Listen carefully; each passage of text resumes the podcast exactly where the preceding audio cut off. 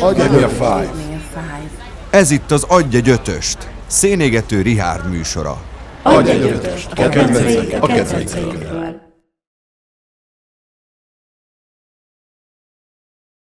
Sziasztok! Sok szeretettel köszöntök mindenkit az Adj egy ötös legújabb adásában. A vendégem nem más, mint a műsor atya, akinek a kommentjéből ez az egész eh, műsor ötlet kipattant a fejemből, fejünkből. Ő pedig nem más, mint Bátki Zoltán, vagyis BZ, aki, hú, eh, fel sorolni, annyi helyen énekelt és énekel. Többek között a elmúlt évek egyik legjobb magyar metallemezét csinálták az At Night I Fly-jal. Köszönöm szépen, hogy itt vagy. Én is köszönöm, hogy itt vagyok. Ö, igazából az volt a terv, hogy Bézével indítjuk ezt a műsort, csak aztán logisztikai kérdésekben nem, nem sikerült dőlőre jutni annó, úgyhogy Határhelyzet és a pandémia. igen, igen, úgyhogy már egy valamennyire kipróbált, letisztult műsorba tudtalak meghívni, és az a helyzet, hogy adtál nekem egy olyan 5x5-ös listát, amire azt kell mondjam, hogy hűha, hát lesznek benne meglepő dolgok, és lesz miről beszélgetni. A felére nem emlékszem már, mert én ilyen impulzus módon nyomom ezeket a dolgokat, mint ahogy ugye bármilyen zenét és filmet és könyvet impulzus-szerűen ö, fogyasztok, tehát éppen azért így, így ránéztem, és néztem, hogy uh-huh, ezeket mondtam, tulajdonképpen valid, de tehát ez, ez tök olyan, hogyha mondjuk egy másik érzelmi állapotban ö, értél volna, egy, egy része az lett volna ugyanolyan, de, de, de biztos, hogy lettek volna mások. Azt javaslom, hogy haladjunk is ebben a sorrendben, ahogy te felírtad. Jó. Kezdjük akkor a top 5 zenekarral, ahol az első helyen egyáltalán nem meglepő módon a Queen áll. Ez pontosan, ez, ez szerintem mindig is így lesz. A Queen az nekem egy ilyen, az egy ilyen belépő volt a mindenbe kb. Mert hát ugye amikor nem is tudom, hát az 1800-as években, mikor még lóval jártunk és pattintottuk a kőeszközöket, akkor ugye hát olyan nagyon-nagyon sok zenei műsor nem volt a Magyar Rádióban. Ugye én két ö, olyan dologra emlékszem, ami folyamatosan ment. Az egyik ugye a hétfőn a kettőtől ötig című kívánságműsor, ahol ugye mindennek elmondták a, úgy, ahogy magyarított címét, tehát ott, ott volt ilyen, hogy azt mondták, hogy most a Modern Talking zenekartól következik, az akarsz engem ma éjszaka, de tudom ám én ezt angolul, mondta akkor DVD-nyi Tibor főszerkesztő, és azt mondta, hogy do you wanna check me tonight? És én meg egy picit sírtam így magamba befelé. Ö, és a másik az pedig ugye a poptarisznya volt vasárnaponként, és hát ugye az ember azt hallgatta, amik ezen jönnek.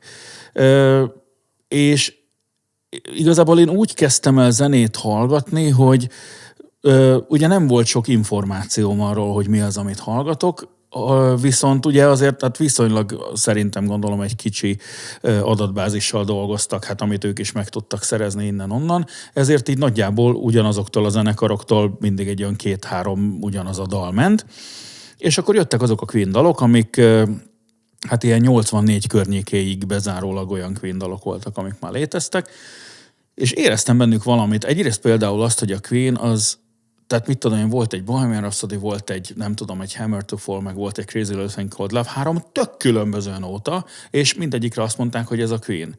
És éreztem, hogy ez ugyanaz, mert ugyanaz az ember énekelt, meg úgy egyáltalán megvoltak benne azok a, azok a összekötő kapcsok, de azt néztem, hogy az hogy lehet, hogy valaki három ennyire tökre különböző dolgot tud csinálni, ebbe bele kell maga másni.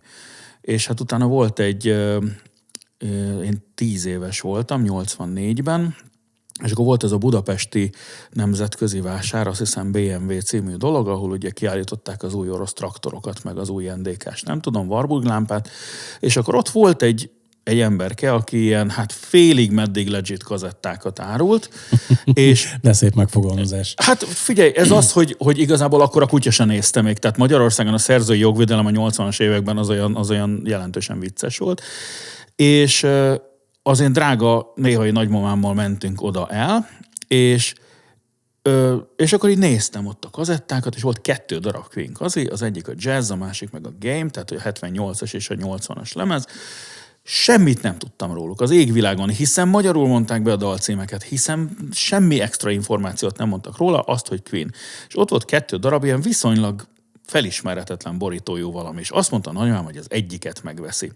Na most én ott úgy álltam, mint ez izé, a, a, a Jim Carrey, a, nem tudom, az észventúrában, hogy így jobbra nézek, balra nézek, melyiket választom, akkor ha ezt választom, akkor azt fogom utálni. Ha és komolyan szerintem egy fél órát itt toporogtam, mint a tököllőt varjú, és utána azt mondtam, hogy legyen a game, és volt egy monómagnónk, és azon a monómagnon onnantól kezdve úgy egy évig kizárólag az, de olyan naponta négyszer.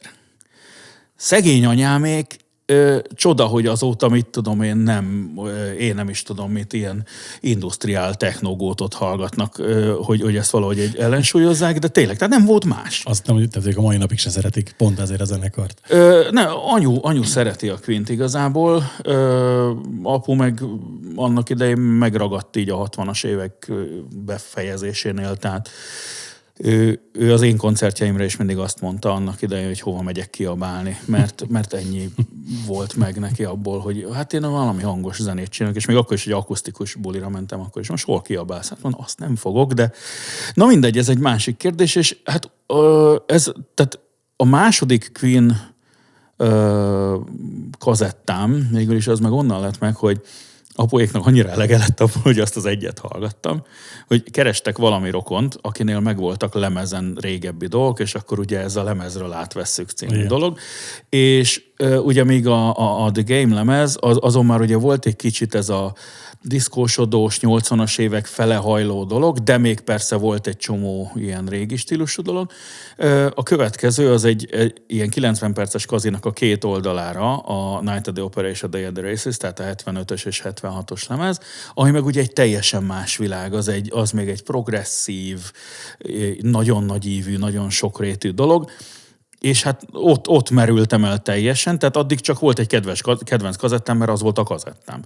Viszont onnantól tényleg az volt, hogy, hogy megvolt minden, ö, hogy is mondja, minden hangulatomra, minden érzésemre, minden egyes nap részemre az adott Queen dal. Hogyha úgy mentem haza, hogy föl voltam cseszve agyilag, tudtam, hogy melyik nóta kell, amelyik, amelyik ezt vagy erősíti, vagy helyrehozza, meg minden, és, arra, és akkor jöttem rá arra, hogy a, a sokféle ilyen zenei palettával azt lehet megoldani, hogy az ember hangulatát befolyásolja direkt.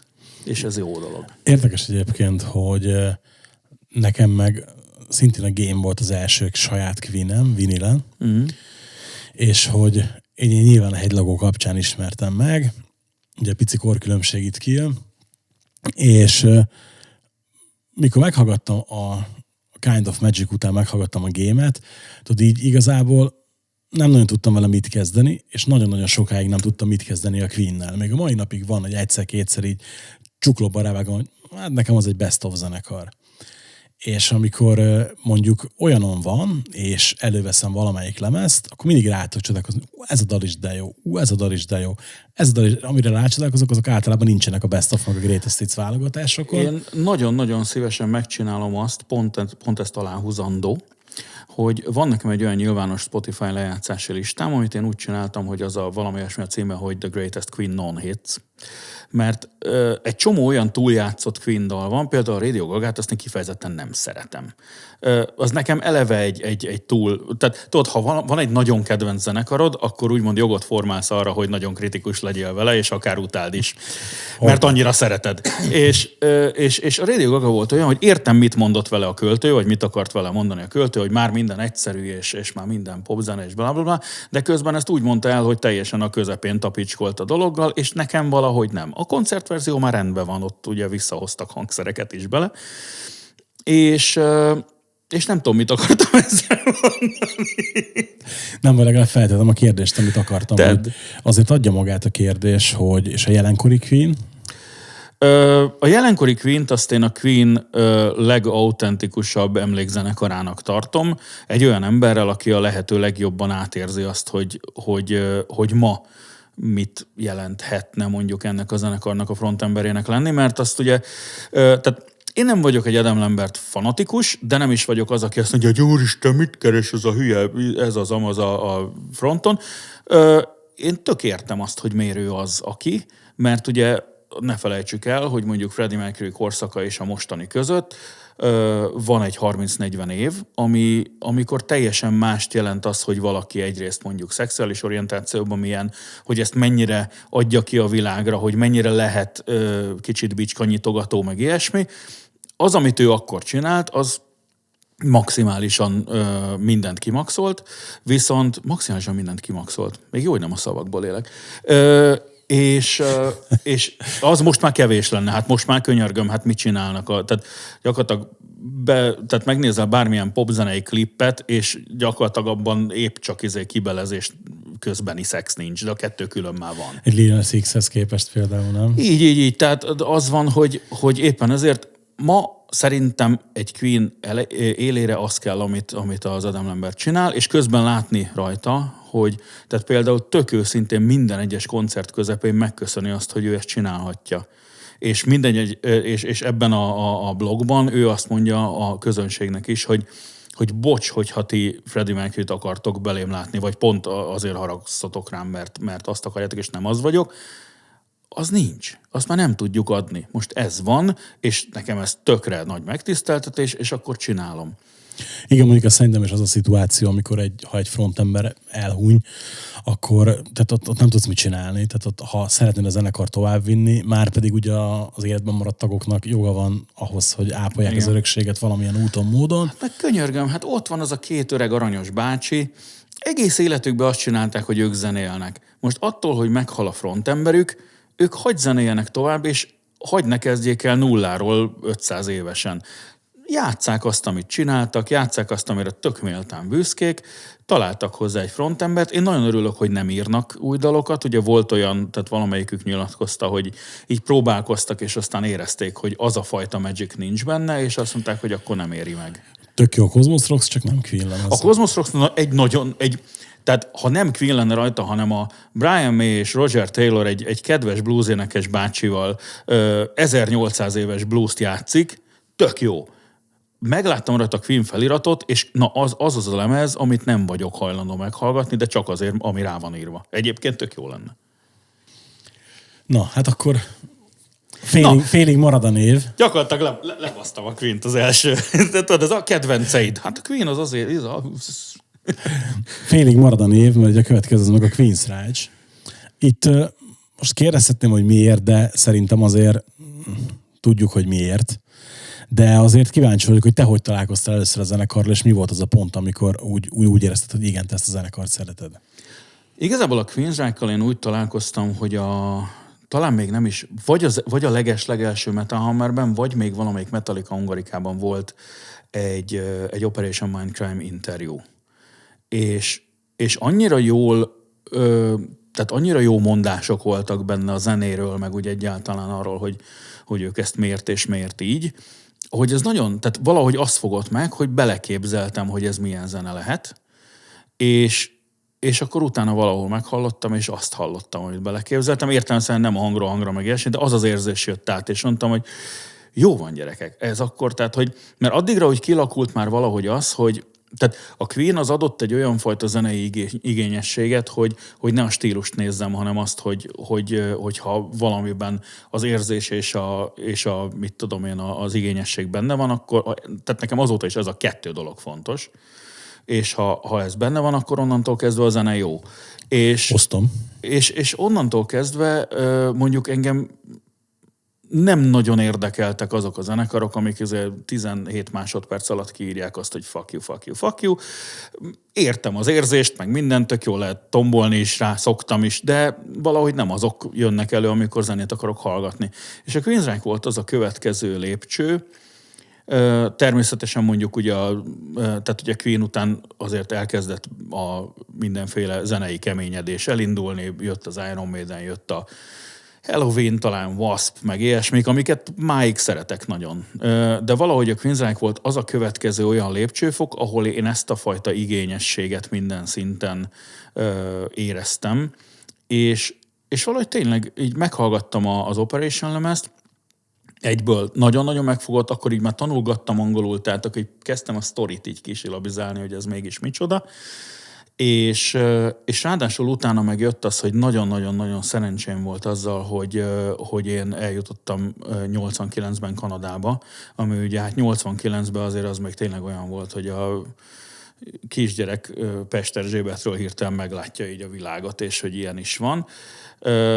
És, és akkor ott azért sikerült egy csomó kazettát beszereznem, és a, és a Rage for Order volt a következő, ami ugye egyel korábbi Queensryche lemez, és, és ráadásul az adott egy olyan pluszt még, hogy abban volt egy ilyen pici, ilyen misztikus, picit ilyen megfoghatatlan, ilyen 19. századi romantikus feeling, és közben meg ilyen nagyon ipari volt, mint a Regellel, meg mit tudom én ilyesmivel, és az megint csak egy olyan mix volt, amit így addig én nem hallottam még, hogy ilyet lehet. Meg az is egy olyan, tehát a Queensryche is egy olyan zenekar volt, hogy úgy volt progresszív, akkor még nem mondták rá egy zenekarra, hogy progresszív metal, az még talán, talán akkor a kategória se létezett.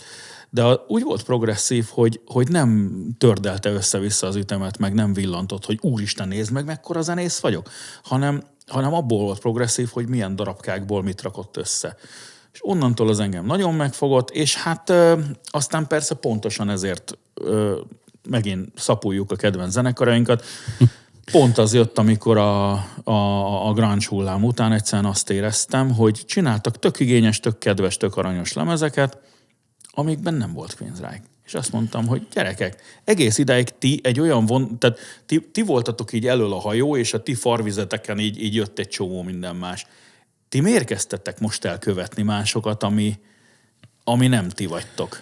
Ugye szokták mondani, hogy Promise még tök jó, és most nem olyan rég is neki ugrottam, és valóban vannak még rajta nagyon jó dolgok, de az összességében nem, tehát hogy nem vagyok azzal lemezzel már annyira elégedett. Persze és a Promised Land lemez is egy, egy olyan, ami, ö, ami egy ilyen lecsendesedett, lenyugodott ö, zenekart mutat. A, ugye később, hogyha, tehát amikor én például megnéztem, hogy ez mi a háttérsztoria, tehát ott már, már majdnem, hogy nehéz volt összerángatni a csapatot, mert, mert, mert pont senki se értette ezt a, ezt a korszakváltást, és, és előtte így nagyon, nagyon nagy sztárok lettek, ugye a Silent Lucidity után, Igen és azt végképp nem tudták hova tenni, eleve, tehát hogy egy, egy ilyen progresszív, művészi, ilyen olyan metal zenekar, akkor mit keres az MTV-n főrotációban. Majd egy év, egy év múlva hirtelen ugye egy, ez egy kockás inges csávó elénekelte azt, hogy mit tudom, nem állt fel reggel, és akkor leányta a kockás ingét.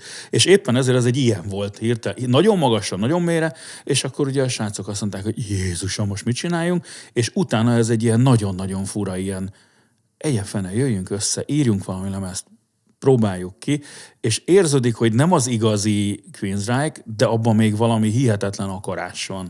Ja persze, tehát azt, szeretem azt a lemezt én is, csak hogy, tehát, hogy ott már nem érzem azt a magic annyira, és utána meg viszont szerintem talán egyedül az American Soldier volt az, amire azt mondtam, hogy, hogy igen, ezt, ezt még így, így be tudom fogadni, és tudom szeretni, de a többi az annyi, mi- hát jó, oké, nyilván a, a Mindframe 2-t is szeretem, de azért az, az Isten, a Minecraft 2, de szar, bocsánat. De Igen, hogy nem? Az, nem? Ú, nagyon. Én Eh, szeretem. Amikor, amikor azt érzed, hogy ö, hogy a, mit a nagypapa, aki 20 éve nem zenélt, vagy 30, vagy tudod mit, Batman, aki, aki, aki izé, 87 éves, és akkor egyszer csak így azt mondja, hogy ha fölveszem ezt a ruhát még egyszer, mert abban még szerettek. Nagyon rossz, lóg rajtad, meg nem tudsz már járni, meg izé, és nem. Borzal, tehát, hogy nagyon akartak valami, és tudod, amikor valaminek a második, odaírjuk, hogy második rész, azt nem lehet felelősség nélkül. Azt nem lehet úgy, hogy, hogy, hogy ne érjem föl minden szinten ahhoz, ami, ö, ami az első volt, és hogyha valamire 30 év után írjuk rá egy második rész, az kurva rizikós. És nem is nagyon láttam senkinél bejönni. Azt nem lett volna szabad, azon két jó nóta van talán azon a lemezen. Ö, talán a The Hands, azt hiszem az a címe. Az, az egy az egyben olyan, mint hogy az elsőről jött volna le. Másik nótát meg megmenti a Dió bácsi azzal, hogy így kettőt mond rajta, és akkor gyakorlatilag hirtelen zene lesz belőle. Ja, és hát ráadásul voltam ugye még a megboldogult pecsában azon a koncerten, amin eljátszották a két Minecraft egymás után és ott még jobban lehetett érezni, hogy az elején ott volt egy ilyen tökéletes lemez, az se volt már százszerzőkosan eljátszva, de attól még érted, hát könyörgöm, hogyha meg kiírják, már attól eljövezel, és, és akkor utána jött a második, és azt érezted, hogy de most mi történt a kettő közötti 17 és nem másodpercben? ürült ki a pecsa amúgy? De, De? De én végigvártam, de De csak a Jet City Woman miatt. Ö, egyébként é- ö, érdekes, szeretem az Empire lemez, de nem az a kedvencem, az, az, az a sláger lemez. Tehát azt Persze, én hát teljesen értem. Azt az olyan finomságok miatt szeretem, mint a Della Brown, ami egy, a, tehát csak a Della Brown dobolását elhallgatnám, mit tudom, egy napon keresztül, és akkor ilyen boldog mosolyal néznék a végtelenbe. És egyébként ráadásul én az a csávó vagyok, aki szereti az újkori Queensrÿche lemezeket, ugye a, a Toddal. Annak ellenére, hogy azok már értelemszerűen nem tudják azt a nagyon-nagyon magasztosságot visszaadni, ami De attól viszont annyira érzem a srácban azt, hogy ő kicsit megint ugye az, a, az amit ugye az Adam Lambertel kapcsolatban mondtam, hogy, hogy érezni, hogy ő tényleg. Tehát, hogy ő nem egy olyan replacement, hogy gyere, mert olyan a hangod, hanem a csávó az, az szívével, lelkével, és valahogy hogy pont ő hozza vissza azt, ami, azt a feelinget, ami, ami elveszett. Mondjuk nekem nagyon szimpatikussá vált az elmúlt időszakban két, két dolgával, aztán így, így, nem, így valahogy nem tudok objektív lenni vele, de egyébként a, a vele készült lemezek szerintem is teljesen jók, vállalhatóbbak, mint a, a tétnek a elmúlt időszakban elkövetett dolga, bár a Sweet Oblivion nem olyan rossz amúgy. Nem olyan rossz, de az lemez. meg nem ő, tehát az meg tök látszik, hogy írtak neki egy, igen, egy, igen, egy lemezt, és meg, meg felesleges mind a kettő, de mondjuk még mindig jobb, mint a, a három OM néven kiadott lemez. Az, ott az elsőt még szerettem, a másodikon még voltak jó pillanatok, a harmadikra meg azt hittem, tudod, hogy ez a, még komolyan megfordult a fejem, amikor hallgattam, hogy ezt bárki komolyan gondolta. így vészel a világ dicsősége. Igen. Na, akkor most megszapultok a második kedvenc zenekart is. Bármikor nagyon szívesen, Na, többinél is lesz. A- akkor, akkor ugorjunk rá Nevermore-ra, Jó. amire nagyon kíváncsi vagyok, hogy hogy és miként szeretted meg, mert én nekem ez például pont egy ilyen zenekar, amit soha nem tudtam megszeretni. A Nevermore az nekem úgy jött, hogy érdekes módon én rögtön a legelső lemezzel nagyon megszerettem. Ugye nekem a, a, a, a Sanctuary volt ugye a, a, az előzenekar, vagy elődzenekar, és, és igazából én már azt a vonalat is akkor nagyon-nagyon szerettem. Azt a fajta, ugye ma, ma már azt is progresszív metalnak hívják, ugye azt akkor még ilyen techno trash, meg ilyen neveket használtak erre, de igazából, tehát mit tudom, voltak ilyen zenekarok, amik ma már sehol nincsenek, mint a Sanctuary, jó, tudom, most van megint, de oké, okay. akkor volt ilyen, hogy Lethal, meg van a Lethal, Igen, igen. ami egy ilyen, ö, azt hiszem volt egy lemezük, meg egy maxiuk, vagy valami, vagy, vagy egy, volt egy másik lemezük, ami, ami már felett tagság nem ugyanaz volt, meg minden, de volt ugye a klasszikus programmed lemezük, és volt ez a fajta ilyen, ez a nagyon éles, nagyon metsző, ö, ilyen, ilyen picit ilyen alien hangulatú stílus, vagy ilyen alstílus. Igazából a Voivodnak is volt egy ilyen korszaka a Nothing Face környékén, meg ilyesmi. És, és ezeket én nagyon szerettem akkoriban, tehát az ilyen, ilyen 80-as évek legvége. És, és azt éreztem, hogy ugye ezek így elvéreztek akkor, amikor megint csak ugye nem csak a dallamos metal, hanem ugye a, meg dallamosok, hanem a, a- normál heavy metal is ugye így elveszett a grunge-ban, és valahogy azt éreztem, hogy a Nevermore az első lemeze az egyetlen, amelyik mer ugyanilyen lenni, mint amiket annak idején ezekben megszerettem. És tök nem voltak még az első lemezen ilyen, ilyen nagyon-nagyon, tehát a későbbi lemezek ismeretében nagyon kidolgozott dalok, de valahogy már ott is így lehetett érezni, ugye egyrészt a Warrelnek ezt a teljesen hisztérikus énekét, amit vagy szeretsz, vagy gyűlölsz. Tehát, hogy nem jó ének, de olyan szinten benne van a, az arcnak a, az összes mentális ö, démona, és olyan szinten jól van kiadva, hogy, hogy tehát vagy őszintén, vagy nem is tudom, hogy mondjam, hogy az, az el, én el tudtam vonatkoztatni attól is, ami, ami esetleg másoknak már sok benne.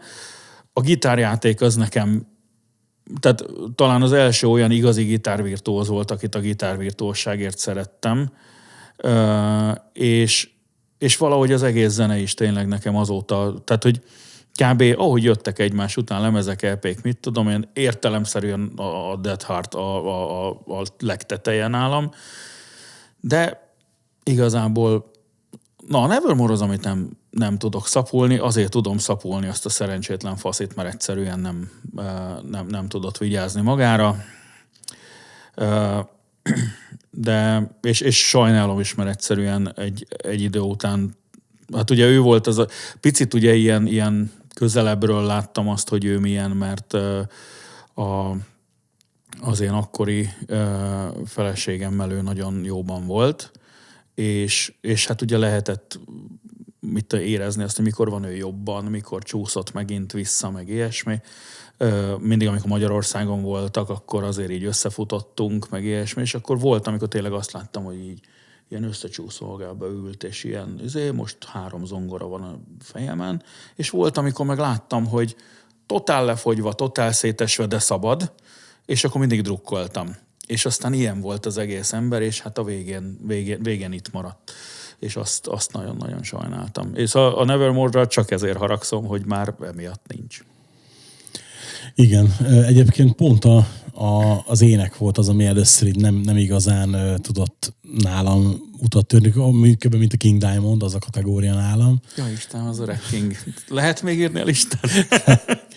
És ö, viszont, tehát ugye a szövegvilága, meg, meg a zenéség, minden az egy tök oké, csak hogy van, ami ért engem, nem, nem tudott ugye így elkapni egybe. Van ilyen, van ilyen nálam is. Most, most így hirtelen nem tudok példát mondani, de vannak olyan zenekarok, amik azért nem tudnak elkapni, mert bizonyos dolgaiktól nem tudok elvonatkoztatni, pedig egyébként tudom, hogy kurva jó zene. Jó, hát tudnék egy pár ilyet sorolni, de az, az lehet. Például külön- sajátjaim. Ó, milyen az énekes, már úristen. Lehetne egy külön adás majd egyébként ez, hogy egyszer elmondom a top 5 nem szeretem zenekarokat. Zenekarok, amik, amik csak azért sem. De film, hogy csinálok egy ilyen vlogot. Na, viszont nézzük a következő zenekart, ami a Fates Warning.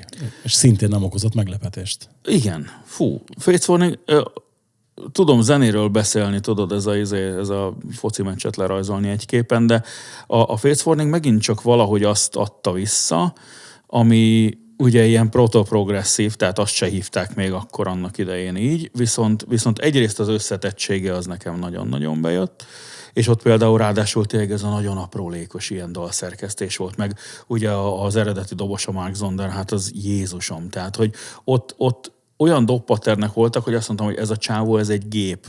És akkoriban még nem volt olyan szekvenszer, hogy meg tudta volna csinálni azt, amit a fasz így magától megcsinált. És a Face Warning volt az a zene, ami egyébként is adta ezt a egyrészt progresszív, másrészt ilyen misztikus hangulatot, amit én nagyon szerettem, és ezen belül tényleg megvolt ez a, a, emiatt az aprólékosság miatt az, hogy el tudtam veszni benne.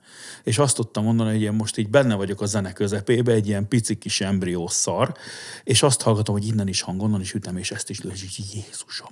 És, és, és iszonyatosan nagyon-nagyon megszerettem, és, és sajnálom is őket, hogy ők az egyik olyan zenekar, aminek sokkal-sokkal többre kellett volna vinnie. Egyetértek, ez Mert- abszolút. Tehát gyakorlatilag rajtuk is nőtt föl a később az a már tényleg progresszívnek nevezett generáció az elején a Dream Theaterrel, akik aztán túlnőtték jóval őket, ugye őket el is vitték aztán turnézni előzenekarként, ami hát itt így néztem, hogy Jézusom, ez mennyire ez mennyire arcpirító valahol, de közben hát tök kedves, hogy próbáltak úgymond így, így segíteni, mint meg a ilyesmi. szabaton előzenekar az Ecept. Vannak ilyen érdekes dolgok, igen. Nekünk is voltak különböző ne- zenekarainkkal olyan előzenekarok, akikre most már a jegyet nem tudnék venni, de hát ez van. Amúgy érdekes, hogy a Fates Warning nálam is ez volt a, a szeretem kategóriába tolás, amikor a hangulat, tehát hogy még ott nagyon tök, tök fiatal is voltam, 13-14 éves, talán amikor a, a Ábrám Jóci cimborán mondta, hogy figyelj, adok neked zenéket, és akkor ugye benne volt Fates Warning többek között, VHK, Psyotic volt, stb. Tehát ilyen csupa-csupa, Az egy- könny- könnyen emészthető. Azok utazós- utazós pakkok voltak, igen. Zenekar, és ugye Fates Warningnál voltam úgy, hogy soha előtte, tehát érted, csak, szinte csak magyar zenéket ismertem, meg egy-kettő ilyen hardcore cuccot, és hogy, hogy abszolút nem találkoztam még ilyennel, és így, így nagyon maga köré csavart engem is, úgymond. És őket azért is szerettem, mert nagyon jól ö, ettek meg új stílusokat is, tehát például ők ugye, ö, ugye a 2000-es évek környékén, ö, amikor például ilyen Disconnected lemez meg ilyesmik kijöttek, akkor ugye ők egy picit átvették ezt a Majdnem azt mondom, hogy végül is vettek át grunge is ezt a kicsit ilyen melankólikus és ilyen, ilyen még, még egy fokkal lejjebb hangolt ö, feelinget, úgy, hogy meg tudtak maradni önmaguknak, és a Disconnected lemez, amit ugye nem csinálhattak volna meg mondjuk 86-7-8-ban, és mégis maradéktalanul önazonos, és, és bármikor tudom a Disconnected-es bármelyik nótát úgy hallgatni, hogy utána meg egy, mit tudom én, egy i 2 hallgatok, ami egy proc sláger 88-ból, vagy 6-ból, vagy nem tudom. És aztán jön az ötödik zenekar, ami viszont megmondom, hogy ezt meglepett. Ez az Iron Maiden.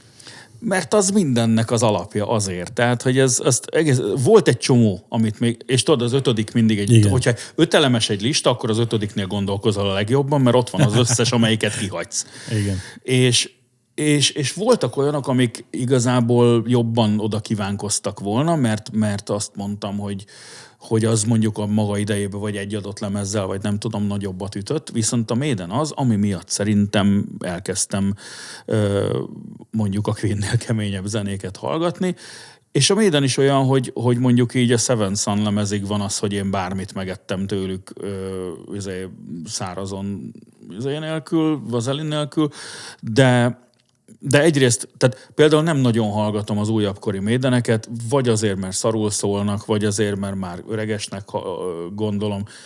Az új lemezt azt egyszerűen nem értem, hogy hogy lehetett egy ilyen lemezt csinálni, ami konkrét hibák vannak, tehát elbaszott szólók vannak, meg, meg tehát ott az valami nagyon, nem tudom, ott elhitték, hogy ez jó, mert valaki azt mondta, hogy ez kész van, és nem kellett volna. Nem, nem tudom, nem értem. Viszont közben meg koncerten bármikor látom őket, és gyakorlatilag az, nem tudom, 17. taktus után, amikor jön az ének, akkor ezt csak így azt látod, hogy a 187.625 éves Bruce Dickinson, a nem tudom, a nyelvrák után, meg a minden, minden után, így kiroham, az meg mint a gyors vonat, utána így leugrik a dobálványról, és közben már visít, és azt mondja, hogy nem lehet így megöregedni. Bazd meg, ezt nem csinálhatod, hogy ennyire kurva jó vagy. És persze már nem, tehát hogy nem úgy énekel, de nem énekel szarul. Meg, és hát, meg hát érted, most felmerül a kérdés, hogy miért kellene ugyanúgy énekelni. Hát, Tehát ezt, meg Figyelj, biológia, ez nem, senki Igen, nem fog. igen. Már, már én se éneklek úgy, mint 20 éve, hál' Istennek. De nem, szóval, hogy tehát van egy csomó, ami már nem olyan, és, és ezért remélem, hogy 20 év múlva egyáltalán még beszélni tudok, ha még egyetem meg vagyok. Ez mondom ezt nővérek, hogy már, már nem jön ki a Child Time. Tényleg? Tényleg? Miért neked kijön? Tehát, hogy így, na Persze. mindegy. Tehát ez- Szóval, ö, de az, hogy ő ezt, ő ezt tehát, mert mondják, hogy az énekeseknek méltókép, méltóság teljesen kell megöregedni, meg ezért. Nem, a Dickinson méltóság teljesen azt mondja, hogy jó, akkor ezt most balra játszom ki az öregedést, most jobbra játszom ki, de akkor is bazd meg úgy fog berohanni a színpadra, hogy három emeletről ugrok le. Közben egy lábjegyzetként mondom a hallgatóknak, meg a nézőknek, hogy már át is ugrottunk a következő témába. A top 5 zenészből szerepel a Bruce Dickinson. Úgyhogy így, így, így nem is kellett a blokkok között szünetet tartani, mert Bézi akarva akaratlanul is átkötött oda. És legalább tudom, hogy hogy került ide Bruce That's Dickinson. how I roll, igen. Ö, ő teljesen, tehát ő totálisan emberi szinten került ide, tehát vannak nála sokkal-sokkal jobb énekesek az én szememben, ugyanúgy, tehát egyébként kurva jó énekes, de, de vannak sokkal jobb énekesek, de egyszerűen a, a színpadi jelenléte, az az aura, ami őt körbeveszi, akkor is, hogyha egyszerűen csak így belenéz a kamerába, és azt mondja, hogy mit tudom én, következő koncertünk holnap után.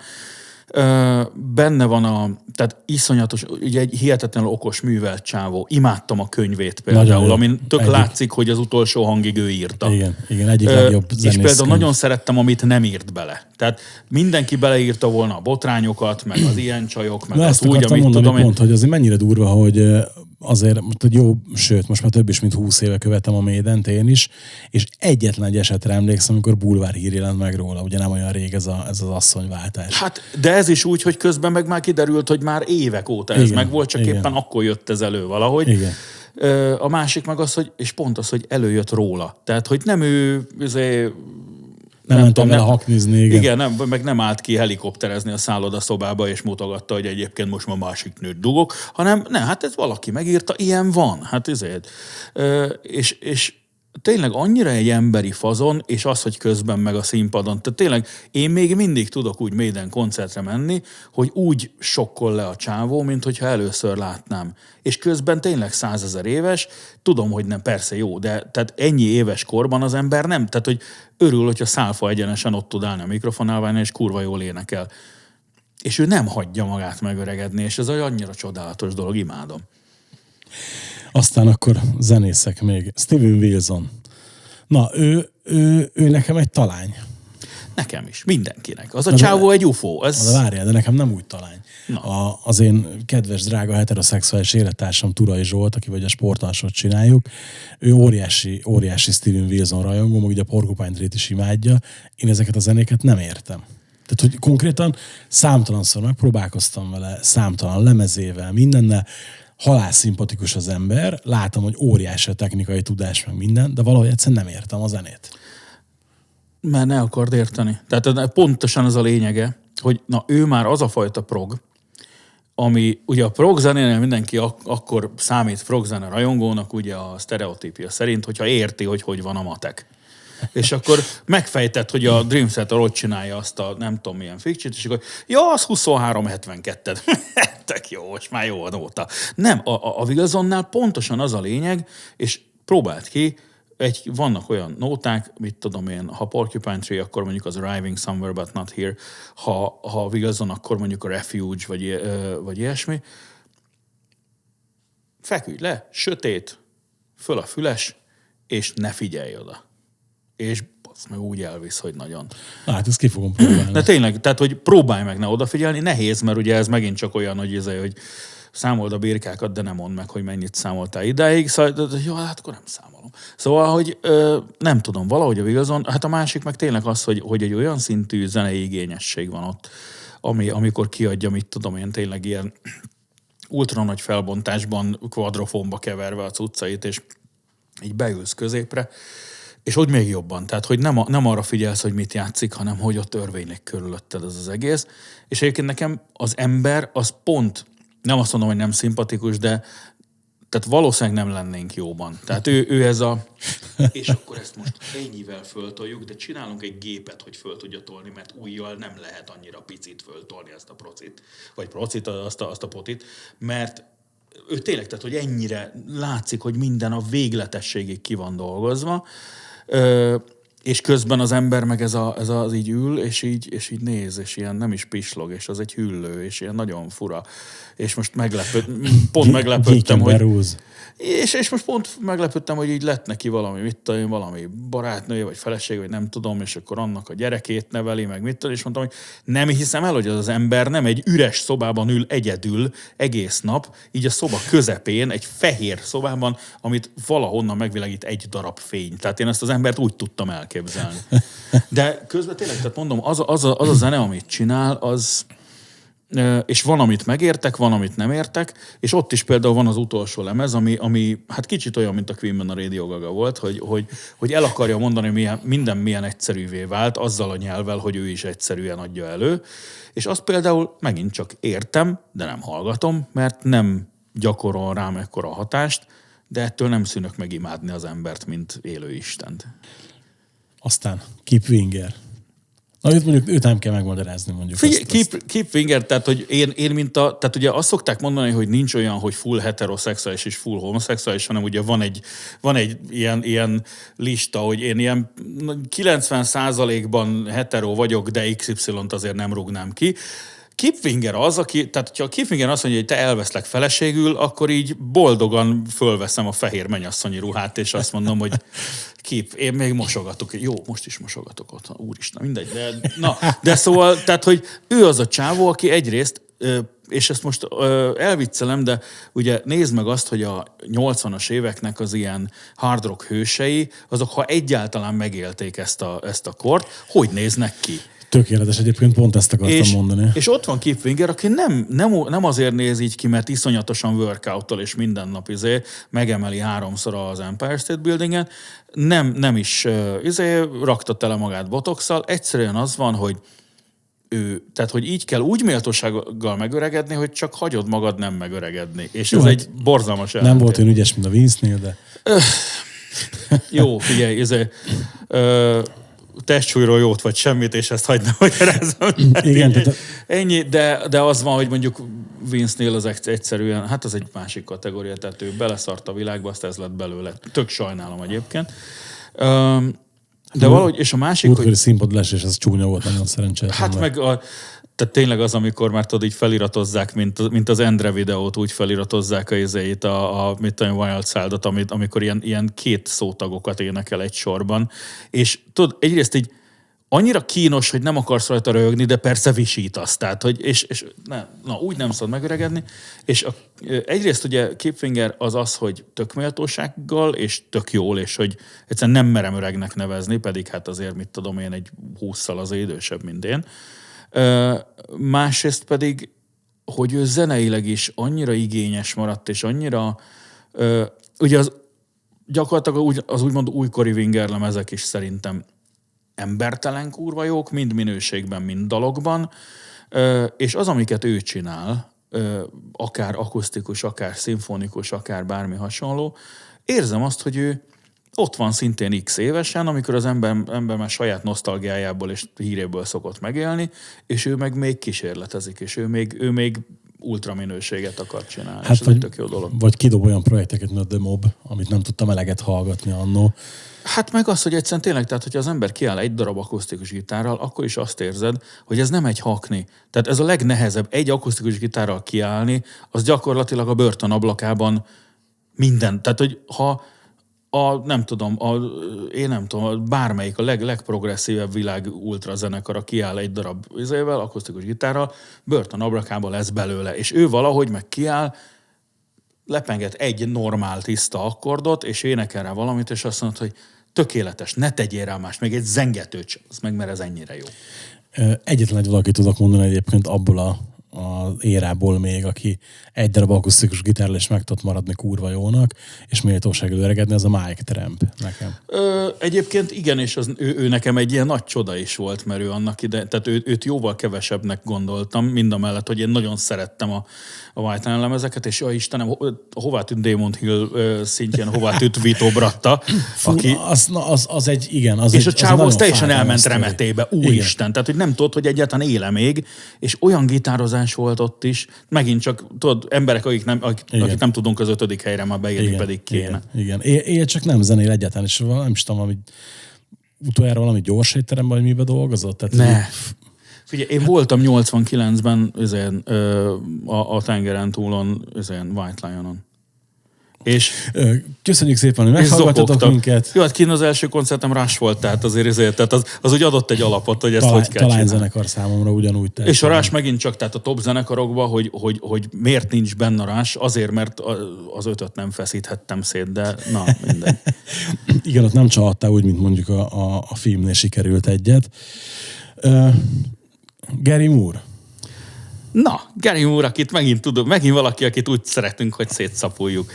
Miért kezdett el blues játszani? És nem az, tehát félre ne értsük, nem a blues van bajom, hanem az, hogy egy olyan szintű markáns stílussal szerettem én őt meg ezzel a kicsit ilyen kelta hangvételű rockzenével, ami, ami sokkal jobban túlmutatott azon, amikor utána azt mondta, hogy, hogy ilyen blues standardeket játszom, egy teljesen ez egy hagyományos ö, gitározással, amit persze most bárki, tehát szinte látom, hogy a Vámos Zsolti, hogyha ezt meghallaná, akkor há, így hátulról belém vágna egy Les Paul-t, de, de akkor is, tehát én azt hallottam, hogy ott ő elvesztette önmagát, és nagyon jól játszik valamit, ami, ami más. És viszont Gary Moore annyira sokat adott nekem a mondjuk így a 70-es és főleg a 80-as évekbeli zenével, hogy őt egyszer nem tudtam kihagyni, és, és tök érdekes, hogy őt én nem hallgatom sokat. Valahogy azért, mert ő tehát olyan érzelmet visz a gitározásába, az éneklésébe is, ami nagyon, tehát tökre nem énekelt jól, amikor ő énekelt. Mindig hasonlítani akart például Glenn Hughesra, meg hát állandóan be akarta Hughesni szegény embert ugye a projektjeibe, csak szegénykém ugye le, lehúzott egy-két ö, üveg viszkit, és Jaj. akkor meghalt. Ö, de, tehát, hogy ő egy csomószor ugye mások helyett oldotta meg, soha az életben nem akart énekes lenni. És közben azt érzed minden egyes gitárhangján, meg minden egyes énekhangján, hogy úristen, ez a csávó, ez így a világcsakra közepéből énekel, tehát hogy senki úgy, és, és semmi annyi, hogy fogja azt az egy hangot, és akkor így, és így föl, fölhajlítja féllel, és azt mondod, hogy ezt nem tudja más megcsinálni. Az összes virgamatyi, senki. Egyébként tök érdekes, hogy ugye így a, mondtad át a motivumokat, meg stb., hogy nagyon szerettem régen a Teen Lizzit, és úgy elfelejtettem. Talán ez a, ez a jó szó rá. Most karácsony előtt beszélgettem egyik cimborámmal, és valahogy szóba jött a Teen Lizzy, és így, így megjött a webshop dolgozom, megjött az egész Teen Lizzy sor. És így az á, a, mi a koncertlemez? And Dangerous, Live and Dangerous, Live and igen. Dangerous, igen. És már mondom, megveszem, meghallgatom. Fú, figyelj, este már, egy- már egy vakartam a fejemet, ott, hogy oké, okay, akkor januári, februári konyhapénzből ki kéne gazdálkodni a sorlemezeket, ezért tudod, és így, jaj, fú, Ott is volt persze össze-vissza színvonal, mert hát az is Persze. egy átjáróház volt, Persze. meg ugye ahogy éppen ez a főhős érezte magát, de, de tehát az nagyon, tehát ugye néha Moore is be, aztán ki, aztán megint be, aztán megint ki, de az egy nagyjából ilyen közös gyökerek dolog volt ott Igen, is. igen. És az tényleg annyira sokat, tehát az, az egy annyira ilyen, ilyen markáns szelete volt akkor a zenének, ami azóta sincs, és most például aki kelt a zenét akar csinálni, az csinál ugye ilyen, mit tudom én, ilyen, ilyen, ilyen kalóz, kalózmetált, ami bocsánat nekem vicces. Tehát, hogy ilyen, és nem jó értelemben vicces.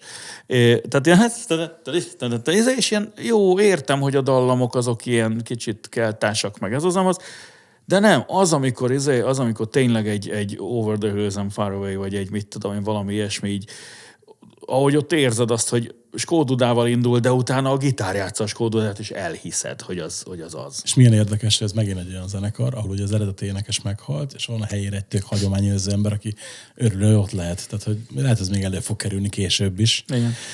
Na, figyelj, és akkor most jön az ötödik zenész, akit, akit meg kell magyarázni nekem. Hogy került ide Katona Klári? Ö, imádom. Imádom.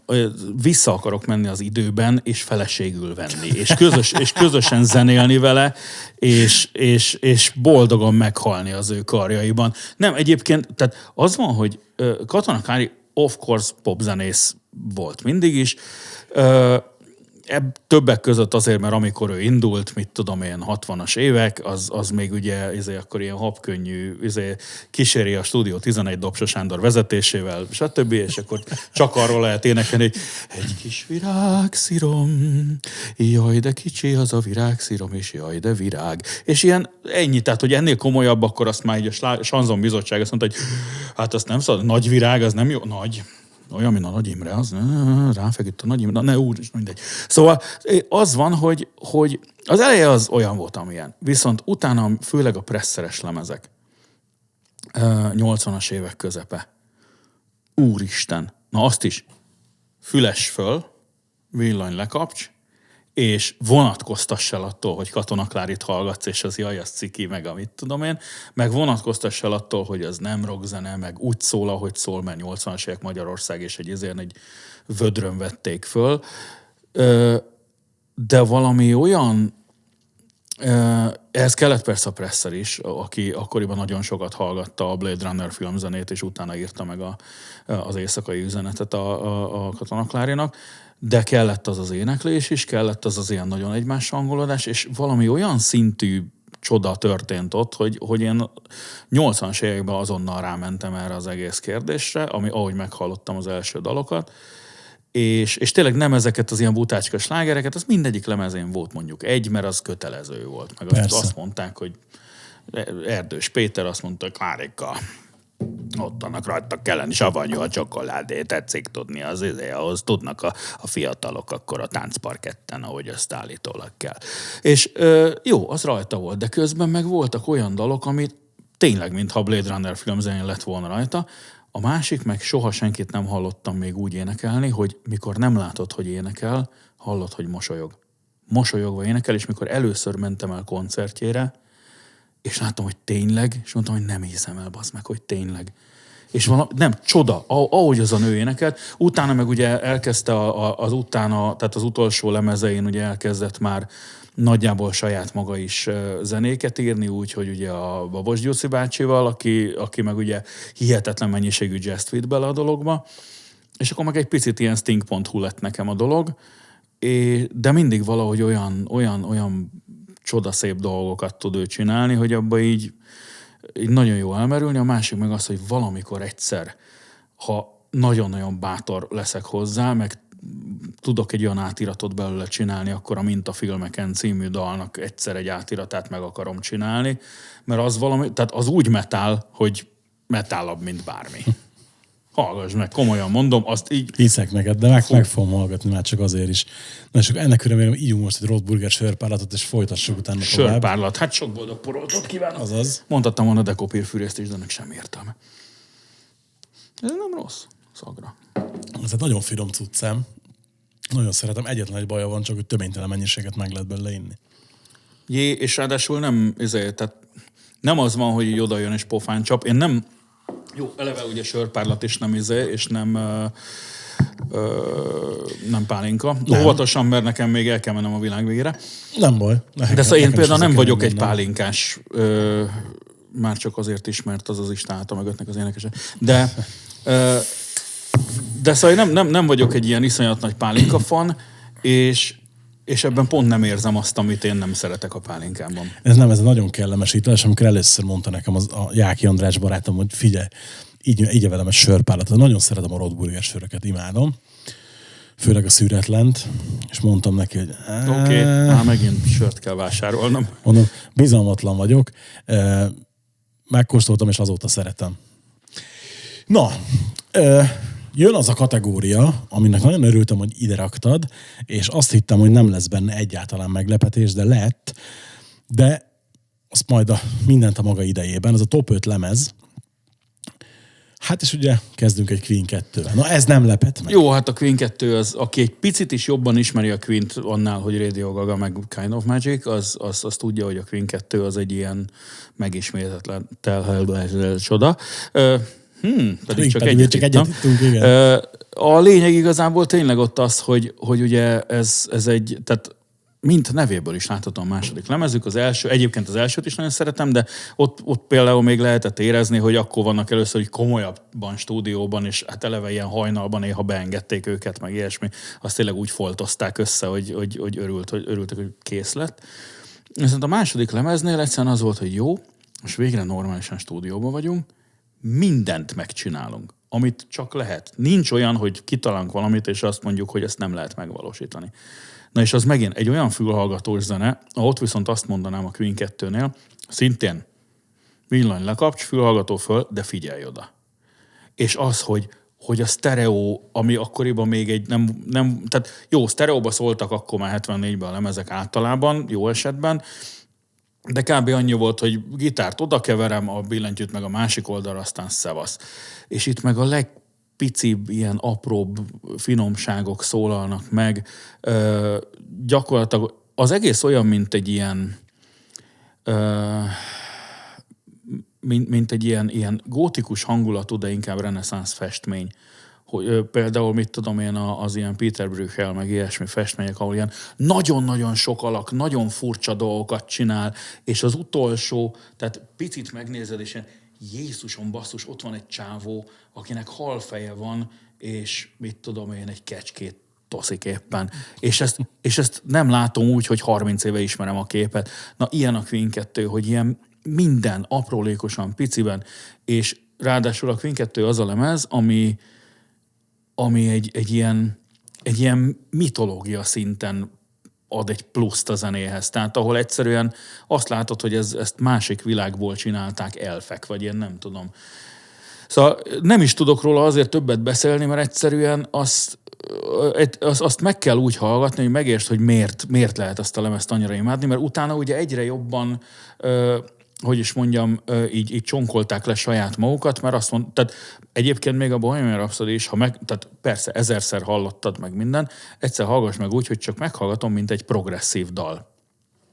Mert az. És soha az életbe progresszív dal ekkora sikert nem ért el a, a világon. Tempóváltásokkal, millió résszel, meg egyébben. De már az is egy picit ugye ilyen, ilyen áramvonalasított valami volt, meg ugye benne volt a poén faktor az opera rész miatt. És utána meg később rájöttek, hogy ezeket mondjuk stadionban már nehéz ilyen Queen 2 szintű dalokat eljátszani, és éppen ezért We Will Rock You van, meg, meg nagy énekeltő refrének, meg ilyesmi, ami szintén tök jó, de azt a fajta varázslatot, amikor tényleg nem gondoltak még bele abba, hogy ez, erre most így embereknek kell helyegni meg egyáltalán, ilyet nem csináltak a Queen 2 óta, és nekem megismételhetetlen. Egyébként tök vicces, hogyha nem szeretném ezt ezt most már akkor is szeretném. Na, amúgy, amúgy igen, ez az egyik Igen, van olyan- ez a zenekar, figyelj, én, én nagyon sokat teszek azért, hogy többen megismerjék. De hát ugye igen, ez, a, ez az egyik olyan lemez, amit kimondottan kedvelek tőlük. A következő lemez uh, egyszer lepett meg, és nem. A zenekar nem lepett meg, de a lemez igen. Ez a Dream Theater-től az Images and Words. Mert azt hittem, hogy egy másik lemez lesz itt. Melyiket gondolt, az, az övéket gondoltad? Na, az övék az nekem már pont ugyanaz, mint amit a Queen-nél mondtam, hogy ott egy kicsit már lecsontoztak a dolgokon. Tényleg? A, az Images az nekem ö, az nekem úgy, ahogy van tökéletes lemez, még az az elcseszett pergődob hangzással is, meg mindennel. Az, Images nekem, az. az Images nekem a, a, a Dream Theaternek a Queen kettője. Tehát az, amikor az, amikor egyrészt beleraktak egy csomó ilyen mágiát, ami így nem létezik, és valószínűleg a mágiát belerakó embert úgy hívták, hogy Kevin Moore, Igen. aki később a, a sokkal-sokkal egyszerűbb és teljesen már zenei stílusú dolgait is úgy csinálta meg, hogy tök más volt az egész, de érezted benne ugyanazt az ilyen nagyon fura, nem tudod megfogalmazni dolgot. Emlékszem, hogy mikor vettem egy Chroma 2 CD-t 600 forintért kb. és így hetekig hallgattam, mert hogy semmi, de mégis minden benne van. Úgy, Ugye három hang van a dologban, fölvágod az ereidet, de, köz, de közben azt mondod, hogy és mennyire szépen csorog a vér, de gyönyörű. Szóval ez, az ez. Meg az, hogy, hogy ugye szerintem ismersz annyira, meg talán a hallgatók is már, én nem vagyok az a demók még jók voltak típus, de azt viszont osztom, hogy a Dream addig Dream, ameddig a Kevin Moore ott volt. És ugye ez, ezért az övék nekem a vége, a Space Dive egy csoda, és a többi, és a többi, de amúgy uh, szoktam érteni, hogy valaki miért szereti ezt a lemezt jobban, és ugye nem feltétlenül a Pull Me Under miatt, de ugye azért a... Ha a, egybe hallgatod az egész lemezzel, akkor az is a helyén van. Igen, igen, igen. Ha igen, külön igen, hallgatod, azt mondod, hogy jó, az egy prog sláger, ö, de, De ezt nem imádtam egyébként, a- szerintem. annyira imádtam, amikor volt ez a Greatest Hits lemezük, és az volt a lemez, vagy az volt a lemez címe, hogy Greatest Hit, and a few other songs. Mert hogy valahogy ők se értették, hogy miért pont az, és miért csak az. Amúgy igen, mert hogy például azt a, a ha csak az evékre gondolok, ott a Six Hour, ami szerintem semmivel sem kisebb sláger, tehát hogy így Az övék is egy tökéletes lemez, csak amíg azt mondom, hogy mondjuk a és egyébként én imádom az első uh, Dream lemez, pedig ugye más Van volt az énekes, igen. Más volt az énekes, volt rossz nagyon ergyán szólt, de abban is például az a mágia, az, az szintén, például, amit mondtam, ez a 80-as évek végi ilyen úgymond technotrash zenekarok a Lethal-től kezdve, nem tudom még, nekem az még abba esett bele, meg egy picit ugye a, a, a Rush is ö, átvezetett engem oda, és éppen ezért nem is zavart talán az ottani énekes hangja, mert, mert ugye, ha már Get Delete megszoktam, hogy, ez, hogy denevéreket csapkod le a plafonról, Igen. csak az, hogy megszólal, akkor igazából nem, nem, nem baj a Charlie Dominici sem, de valahogy, eh, valahogy a, tényleg az images volt együtt egy olyan, eh, megint csak tényleg, mint egy ilyen, egy ilyen csodálatosan megfestett reneszánsz festmény, aminek azóta tökéletes reproit csinálják, de reprok. És ugye érdekes, hogy itt kezdődött a Metropolis is, és hogy már utána a Metropolis 2 sem volt az igazi. Metropolis 2-be bejött a Jordan Rhodes már, aki egy csodálatos zenész, egy hihetetlenül minden tudó zenész, viszont amikor így behozza ezeket a... És Zoli Bohóc elkezd játszani, a nem tudom én, és de ember, tehát ez egyszer poénnak jó, de ő meg állandóan csinálja, meg És amúgy tudom. érdekes, hogy sokszor elgondolkodtam rajta, hogy a későbbi lemezeknél szeretek valamit, és mindig rávágtam, a Six Degrees, meg a Train of Thought-ot, igen, de nem olyan régen, amikor újra hallgattam őket, akkor rájöttem, hogy a kettőből tudnék talán egy egész jó lemezt csinálni, pedig azért a, a Six eleve dupla, és, és megint azt mondtam, hogy úr.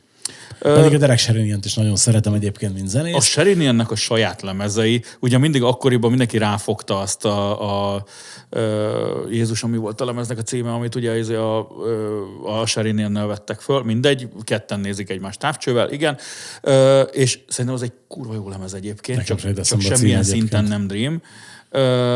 Meg jó, meg van egy-két ilyen nagyon-nagyon gyenge nóta rajta, amit azért raktak rá, mert azt mondták, hogy legyen rajta sláger. És akkor, úgy, akkoriban ugye megint csak hát nem volt még annyira internet, meg annyira nem láttunk mögé a dolgoknak, és akkor mindenki azt mondta, hogy igen, mert elment a Kevin Moore, és jött ez a csávó, aki biztos szar. És teljesen egyetem, hogy nem rajta múlt. Falling into Infinity. talán. Falling into Infinite, igen. És, ö, és tényleg az van, hogy utána meg így, amikor látod, meg hallod, hogy mit csinált a csávó azóta, és hogy mennyivel sokkal jobb érzésben például Igen. egy csomó szólólemezel, meg, meg a Planet X, meg ilyesmi, mint a Dream, és akkor azt mondod, hogy ja, akkor nem ott volt a hiba. Ott, ott tényleg az volt a hiba, hogy ott elvesztették, hogy merre megyünk. Ja, ja, igen, igen, igen. És egyébként érdekes, hogy ez egyetlen Dream lemez, ami aranylemez lett. Ez csak egy kis statisztikai adat, de olyan fura. Igen, de szerintem a Dream az, akinek nem, nem kellett volna, tehát hogy hogy, hogy ők szerintem pont ismertebbek lettek annál, mint kellett volna, és éppen ezért ö, elkezdtek egy jól bejáratott, kurva bonyolult, de jól bejáratott úton menni, és, és talán ezért veszett el a varázslat, de ez megint olyan, hogy most izé, Bézé, aki eladott életében 17 és fél lemezt, megfejti a Dream Theater-t, szóval ez valahol ilyen, ilyen, ilyen, ilyen vicces dolog, de ennek ellenére a zene a hallgatóért van, és jelen, jelen, jelen pillanatban én vagyok az. Aztán jön egy következő lemez, ami nem lepett meg, hogy itt van, az a Psychic Walls the Bleeding, ami ugye a zenekar negyedik lemeze, és azt hiszem ez az utolsó leállás előtt, ugye? A leállás előtti utolsó, Igen. az igen. És hát azért igen, erre is azt mondom, ezen, ezen van 11 dal, amiből szerintem 11 az nagyon ott van a szerep. Ez az a lemez például, aminél nem tudok dalokat külön emlegetni. Nem, tehát nem, azt nem. Ott, ott elindít, eleve, tehát hogy lehet úgy elkezdeni, tehát ha valaki azt mondja, hogy mi a tökéletes lemezindítás, azt mondom, hogy indítsd el a bleedinget, ami azt mondja, hogy majd utána jön egy, tehát mikor már azt hinnéd, hogy adrenalin pumpa, de 10 másodpercen belül jön egy teljes elszállós ilyen UFO dolog, és az van, hogy azt érzed, hogy Jézusom, ezek így most megfogták a golyóidat, és így bigyózgatják körbe-körbe, és fáj, de jó, és most máshogy bigyózzák, máshogy fáj, máshogy jó, és még egy perc se telt el. És ilyen, én ezt először meghallgattam ezt a nevezt, és itt azt nem értettem, hogy ez hogy lehet ennyire kurva jó. Egyébként ez, ez a lemez is rajta volt azon az ominózus kettő darab MP3-as cd amit kaptam annól, amit mondtam, hogy VHK és Fates Warning és társai. És érdekes, hogy 13-11 évesen is meg tudott érinteni úgy, hogy ugye még abszolút nem értettem a zenéhez, még annyira sem, mint most, és hogy hallottam, hogy ez valami nagyon más. És az az érdekes, hogy itt ráadásul nem köthető egy emberhez az egész, mert utána, amikor szétmentek, ö, akkor ugye volt például a Dead Soul Tribe, ami szerintem szintén iszonyatosan jó zene, borzalmasan nagyon szerettem, borzalmasan szarul szólt, de mindegy, mindegy, sajnálom is, egyszer azt annak igazságot kéne szolgáltatni. Ö, és tökre éreztem azt, hogy mekkora hatalmas dolgot adott bele az énekes kolléga a, a, a Walls-ba, viszont tökre éreztem annak a hiányát, amit meg mások adtak bele. Aztán közben ugye a, a gitáros kollégának volt a Dark Star projektje, az nem tudom megvan-e. Meg. Ugye ilyen industriál, instrumentális prog. És azt például kb. Tök örülök, hogy azt te ismered, mert senki nem szokta ismerni, neki azt hiszem két lemez volt, két Dark Star lemez volt. Hát nekem van egy ilyen mentális defektem, hogyha szeretek egy zenekart, akkor szeretem a side Hála az projekteket is ismerni, igen. Ezzel, mint amikor múltkor beszélgettem egy haverommal, és akkor ugye pont lőttem magamnak a Discogson egy 58 CD-t, és mondja nekem, az mi? Mondom, a Nicky Sixnek volt egy projektje, kurva szar volt, de ott kell lennie a, a polcon. Ne, és szóval ugyanúgy, tehát nekem annyira hiányzott a Psychotic Waltz, mikor megszűnt, hogy akkor tényleg akkor jó, akkor mindenki, aki, hogyha csak egy gitárhangot följátszott valahol, akkor azt be kell szerezni. És a Darkstar például megint csak egy olyan dolog, hogy tök céltalan semmi. Tehát érte, éreztem rajta, hogy ott a faszi leült iszonyatosan szétspanglizva, és elkezdett ilyen valami nagyon elrontott szintetizátoron, meg a az űrgitár effektjein írni, és egyszer csak így azt mondták neki, hogy az megvan, hogy ez 47 perc, ezt rakjuk már fel rá egy lemezre, és a csávó szerintem akkor ébredt föl. És ennek ellenére az, az olyan, na az megint ilyen utazós lemez, tehát hogy így elkezdett hallgatni, és nem hagyod abba, mert annak végig kell mennie, és közben így valahol lebegsz. Szóval és hát ugye tudom, hogy ilyen divatos olyan koncertekre az embernek így utólag elhelyezni magát, amik legendásan nőttek ki, de ott se volt, mert 170-en voltak, viszont tényleg, tehát az E-klubos 97-es ö, Celtic Volson ott voltam, és az nekem egy olyan egy olyan szintű ilyen földön túli élmény volt. Életem két legjobb koncertje közé tartozik. A másik is az E-klubban volt, és az, az, egy, az egy Ice Durst koncert volt érdekes módon. Abban a, a, abban a teljesen nagyon egyszerű elementáris energia volt az, ami elkapott, de, de ez a Psychic Walls dolog, és ráadásul valami három, több mint három órát játszottak. És, és, és mindent eljátszottak. Volt, hogy már, már nem játszottak saját nótát, hanem elkezdtek Rainbow feldolgozást játszani, meg a, de van, aki akkor még Buddy volt, ült a, izé a PA-nek a tetején, és izé, ott így fuvolázgatott, meg mit tudom én, és éreztem, hogy nem akarnak lemenni a színpadról, Ráadásul utána izé, ugye kint a busznál ugye próbáltunk ott többen ott avászkodni, hogy akkor valamit írjanak alá, meg ilyesmi, és akkor én így mertem azt mondani a Badinak, hogy, izé, hogy Hát nem játszottátok el a Migrave-et, azért ez felháborító. A faszi fölment a buszba, lehozott egy akusztikus gitárt, és így el- elénekelte. És én ott így gyakorlatilag a gatyámba sírtam, tehát, hogy ilyen nincs. És szóval, na, az a zenekar, az egy mágia. Az, és nagyon örülök, hogy vannak megint. Az új lemez is tök jó, valahogy picit talán magukat akarták erőltetni, vagy én nem tudom, egy kicsit olyan, mint hogyha ez a csináljunk olyat, hogy, hogy, hogy mi legyünk. És, de attól még 9,99 pont, csak, csak valahogy, meg tudod, valószínűleg benne van az, hogy 30 éve várod, és akkor elképzeled valamilyennek, de a Bleeding lemez az egy, az egy örök. Aztán jön a Crime Song Glory Transcendence. Úristen. Az, az, az a lemez, az, az olyan guilty pleasure, hogy ez hihetetlen, mert ugye végül is az is egyfajta ilyen heavy metal és prog és ilyen misztikus metal keverék, de ugye ott azért nagyon visítás van, meg, meg, meg, egy, meg, meg borzalmasan szarul szól, meg mit tudom én. Hát fogalmazunk, hogy nem szól túl szépen. Igen, ellenben legalább szarul. És ö, nyugodtan vercét az egészet metal. De szóval az van, hogy na, a Crimson Glory-nál egy az egyben az van, hogy az a mágia. Tehát ott nem érdekel, hogy visít vagy nem visít, nem érdekel, hogy jól szól vagy szarul szól, vagy ilyesmi. Azt így fölpakolom, és látok egy filmet, amit, amit ráadásul nem is tudok teljesen elmondani, micsoda. A gyűrűk urától kezdve az egyenesen áton, a, mit tudom én, tehát abban ilyen minden, ami ilyen misztikus és örvénylik és izé, majd egyszer csak vége van a lemeznek. És az egy ilyen, fú, az, az nem, nem, nem, ö, arról nem is tudok beszélni, az, az ilyen, Én egy, egy mondattal elmondom, hogy nekem mi az a lemez. Minden benne van, ami miatt nem szabadna, hogy szeressem, és mégis szeretem. Tehát, hogy az ilyen, ilyen Igen, ez tök jó. Igen. Tök, tök érdekes dolog. És aztán jön az a lemez, ami meglepett, megmondom őszintén, mert nem gondoltam volna, hogy lesz rajta egy Bruce Springsteen, méghozzá Born to Run. Nagyon-nagyon szeretem a Bruce Springsteen ö, életművet. Van, amit nem annyira szeretek benne, de, de még azt is szeretem.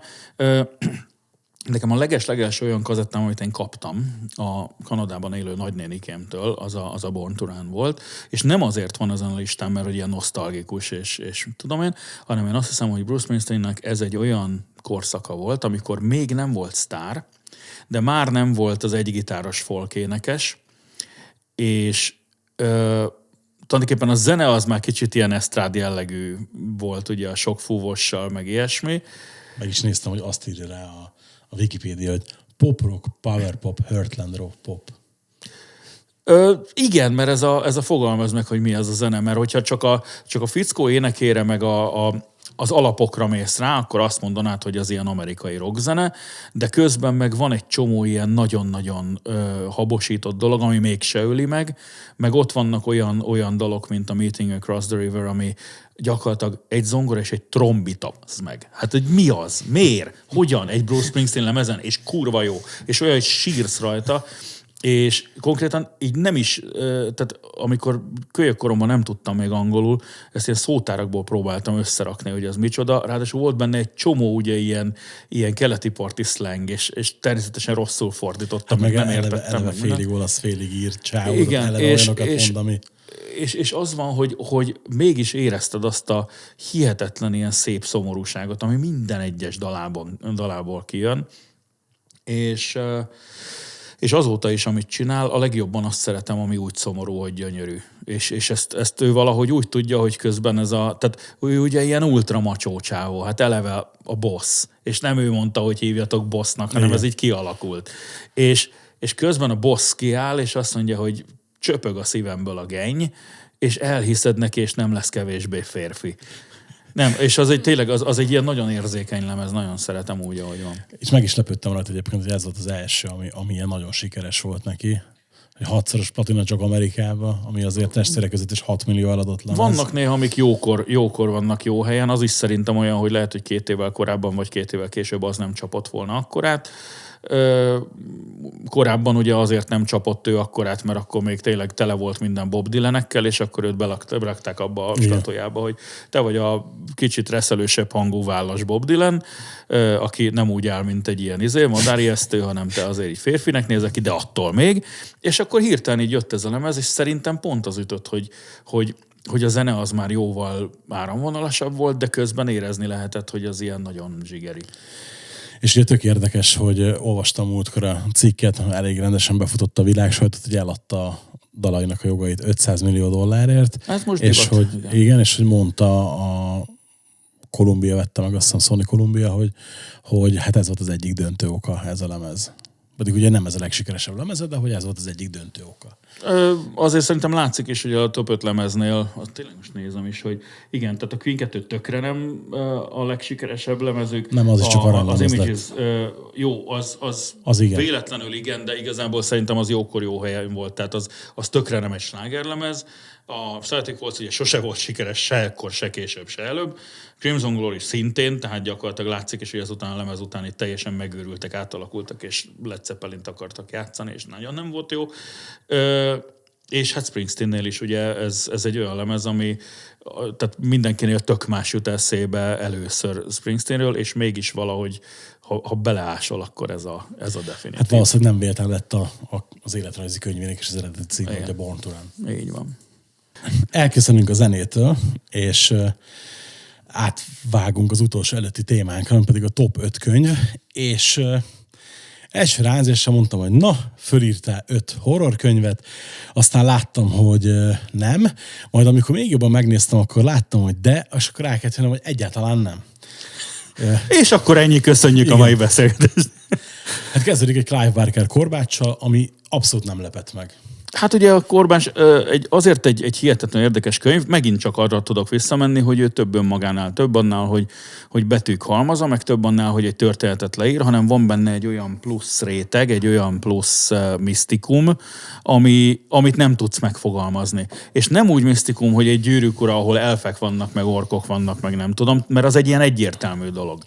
Még akkor is, hogyha persze zseniális, meg alapmű, meg mit tudom én, de itt meg olyan dolgok vannak, amit, amit nem látsz, csak érzel, és például nagyon remélem, hogy soha az életben nem akarják megfilmesíteni, mert ez szerintem nem szabad.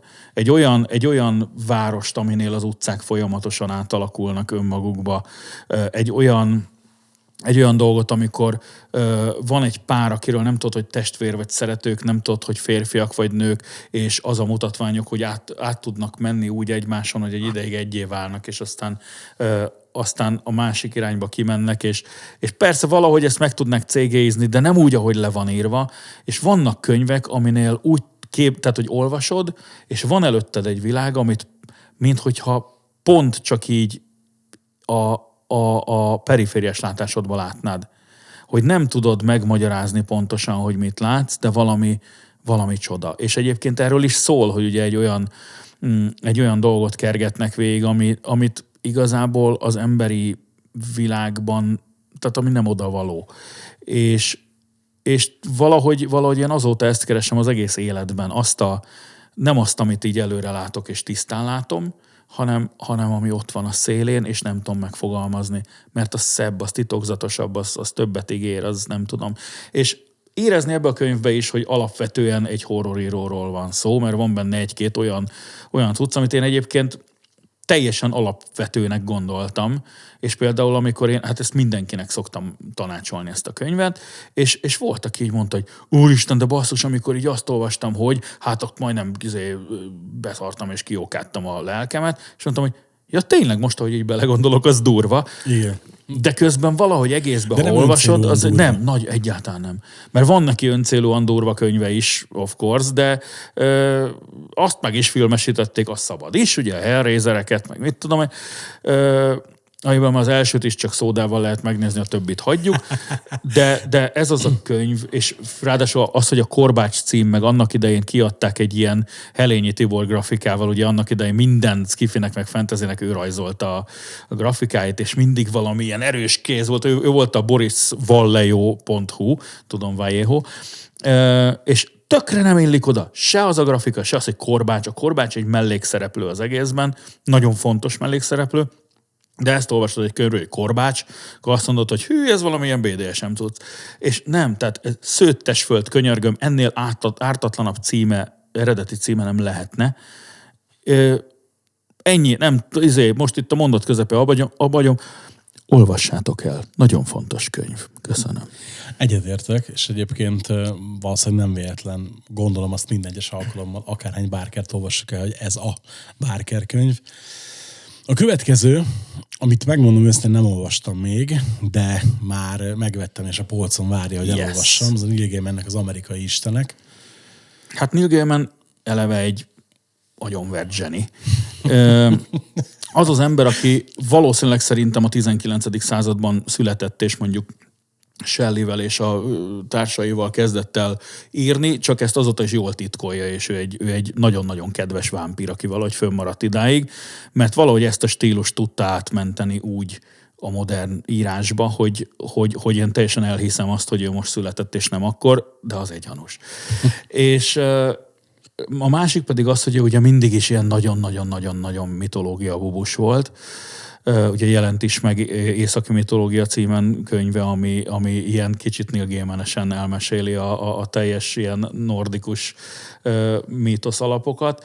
De szóval ez az, ugye az anélkül, hogy lelőném ugye a, a, az egész könyvnek a, a lényegét, de ugye azt az elméletet hozza elő, hogy az isteneket mi magunk teremtjük, és ha már nem teremtjük őket, akkor ők elkezdenek olyan szinten működni, ami, ami maradt a mi hitünkből. Tehát magyarul annak idején, mit tudom én, Odint azért teremtettük, meg kellett egy, egy bölcs, de nagyon durva és nagyon nem tudom, ultraharcos, ultramaszkulin valami. Aztán akkor egy idő után ugye egyre kevesebben kezdtek hinni benne, és akkor utána ő egy, hát mit tartott meg az egészből, tehát gyakorlatilag az istenek különböző, nem tudom, hoddog büfékben sütnek, nem tudom mi a fenét, hoddogot, meg, meg ez az amaz, és, és közben várnak arra, hogy valahogy, valahogy tehát mind, mindegyik vár arra, hogy valahogy visszajöjjön ez a, ez a, ez a Glory Days. Uh, ismét Bruce Springsteen. Uh, de, és ráadásul ugye ezt egy csomó mindennel még megfejlik, és ne tévesszem meg megint a sorozat. Tehát ebből is nem kellett volna sorozatot csinálni. Tök jó, jól néz ki, meg egy csomó mindent jól áthoz, de valahogy annyira összetett ez az egész, és annyira szép, és, és, és úgy van benne homokos szex, hogy egy pillanatig nem azt mondom, hogy se, sem azt mondom, hogy fúj, sem azt mondom, hogy jaj, ez most kellett. Már csak azért is, mert ezt azért, hát ez azért most már szóval 25 éves könyv, tehát akkoriban azért ez, ez nem, nem volt még divat meg kötelező, de szóval ebben a könyvben minden van. Meg hát az mindent elmondta, hogy megkapta az Hugo díjat, a Nebula díjat, a Locust, az SFX-et, Bram Stoker díjat, tehát így Igen, igen. És egyébként tehát Gaiman az egy, az egy nagy mesélő, és nagyon sok ilyen úgymond akár gyerekeknek is szóló ö, ilyen fantasy vagy urban fantasy regénye van, ö, de valahogy... Slapor. Hogy? Csillapor. Csillapor. Egy nagyon édes mese, nagyon szeretem. De ennyire összetett, ennyire, ennyire ultra minden, ö, szerintem azóta sem volt tőle, mint az amerikai istenek. Nagyon-nagyon-nagyon érdemes, és tényleg, ha már megvan, akkor ez is olyan, hogy ezt így elkezded olvasni, az elején így, így, így kicsit sok lesz az információ, of course, hiszen minden mitológia benne van, ami létezik, majd egy idő után így az, arra jössz rá, hogy három napja nem ettél, és, és hogy, hogy még ez a ruha van rajtam, hiszen nem is emlékszem rá. A következő pedig egy olyan könyv, amiről nem is hallottam előtte. Kötelező. Kötelező. Neked főleg kötelező egyébként. Megrendeltem, megrendeltem. Ez a Kim Stanley Robinson, a Rizs és a Só évei. Na most az a helyzet itt, amikor a felütést elolvastam, mi szerint ugye a Pest is kipusztította az emberiség 99% Nem az emberiség, nagyon fontos, hogy a, az európai Ja, kontinens bocsánat, 99%-át, mert ugye az van, hogy ez egy ez nem is fantasy, hanem ugye ez alternatív történelemkönyv, annak ellenére, hogy egy ilyen nagyon laza fantasy szál összekapcsolja a különböző korokat benne.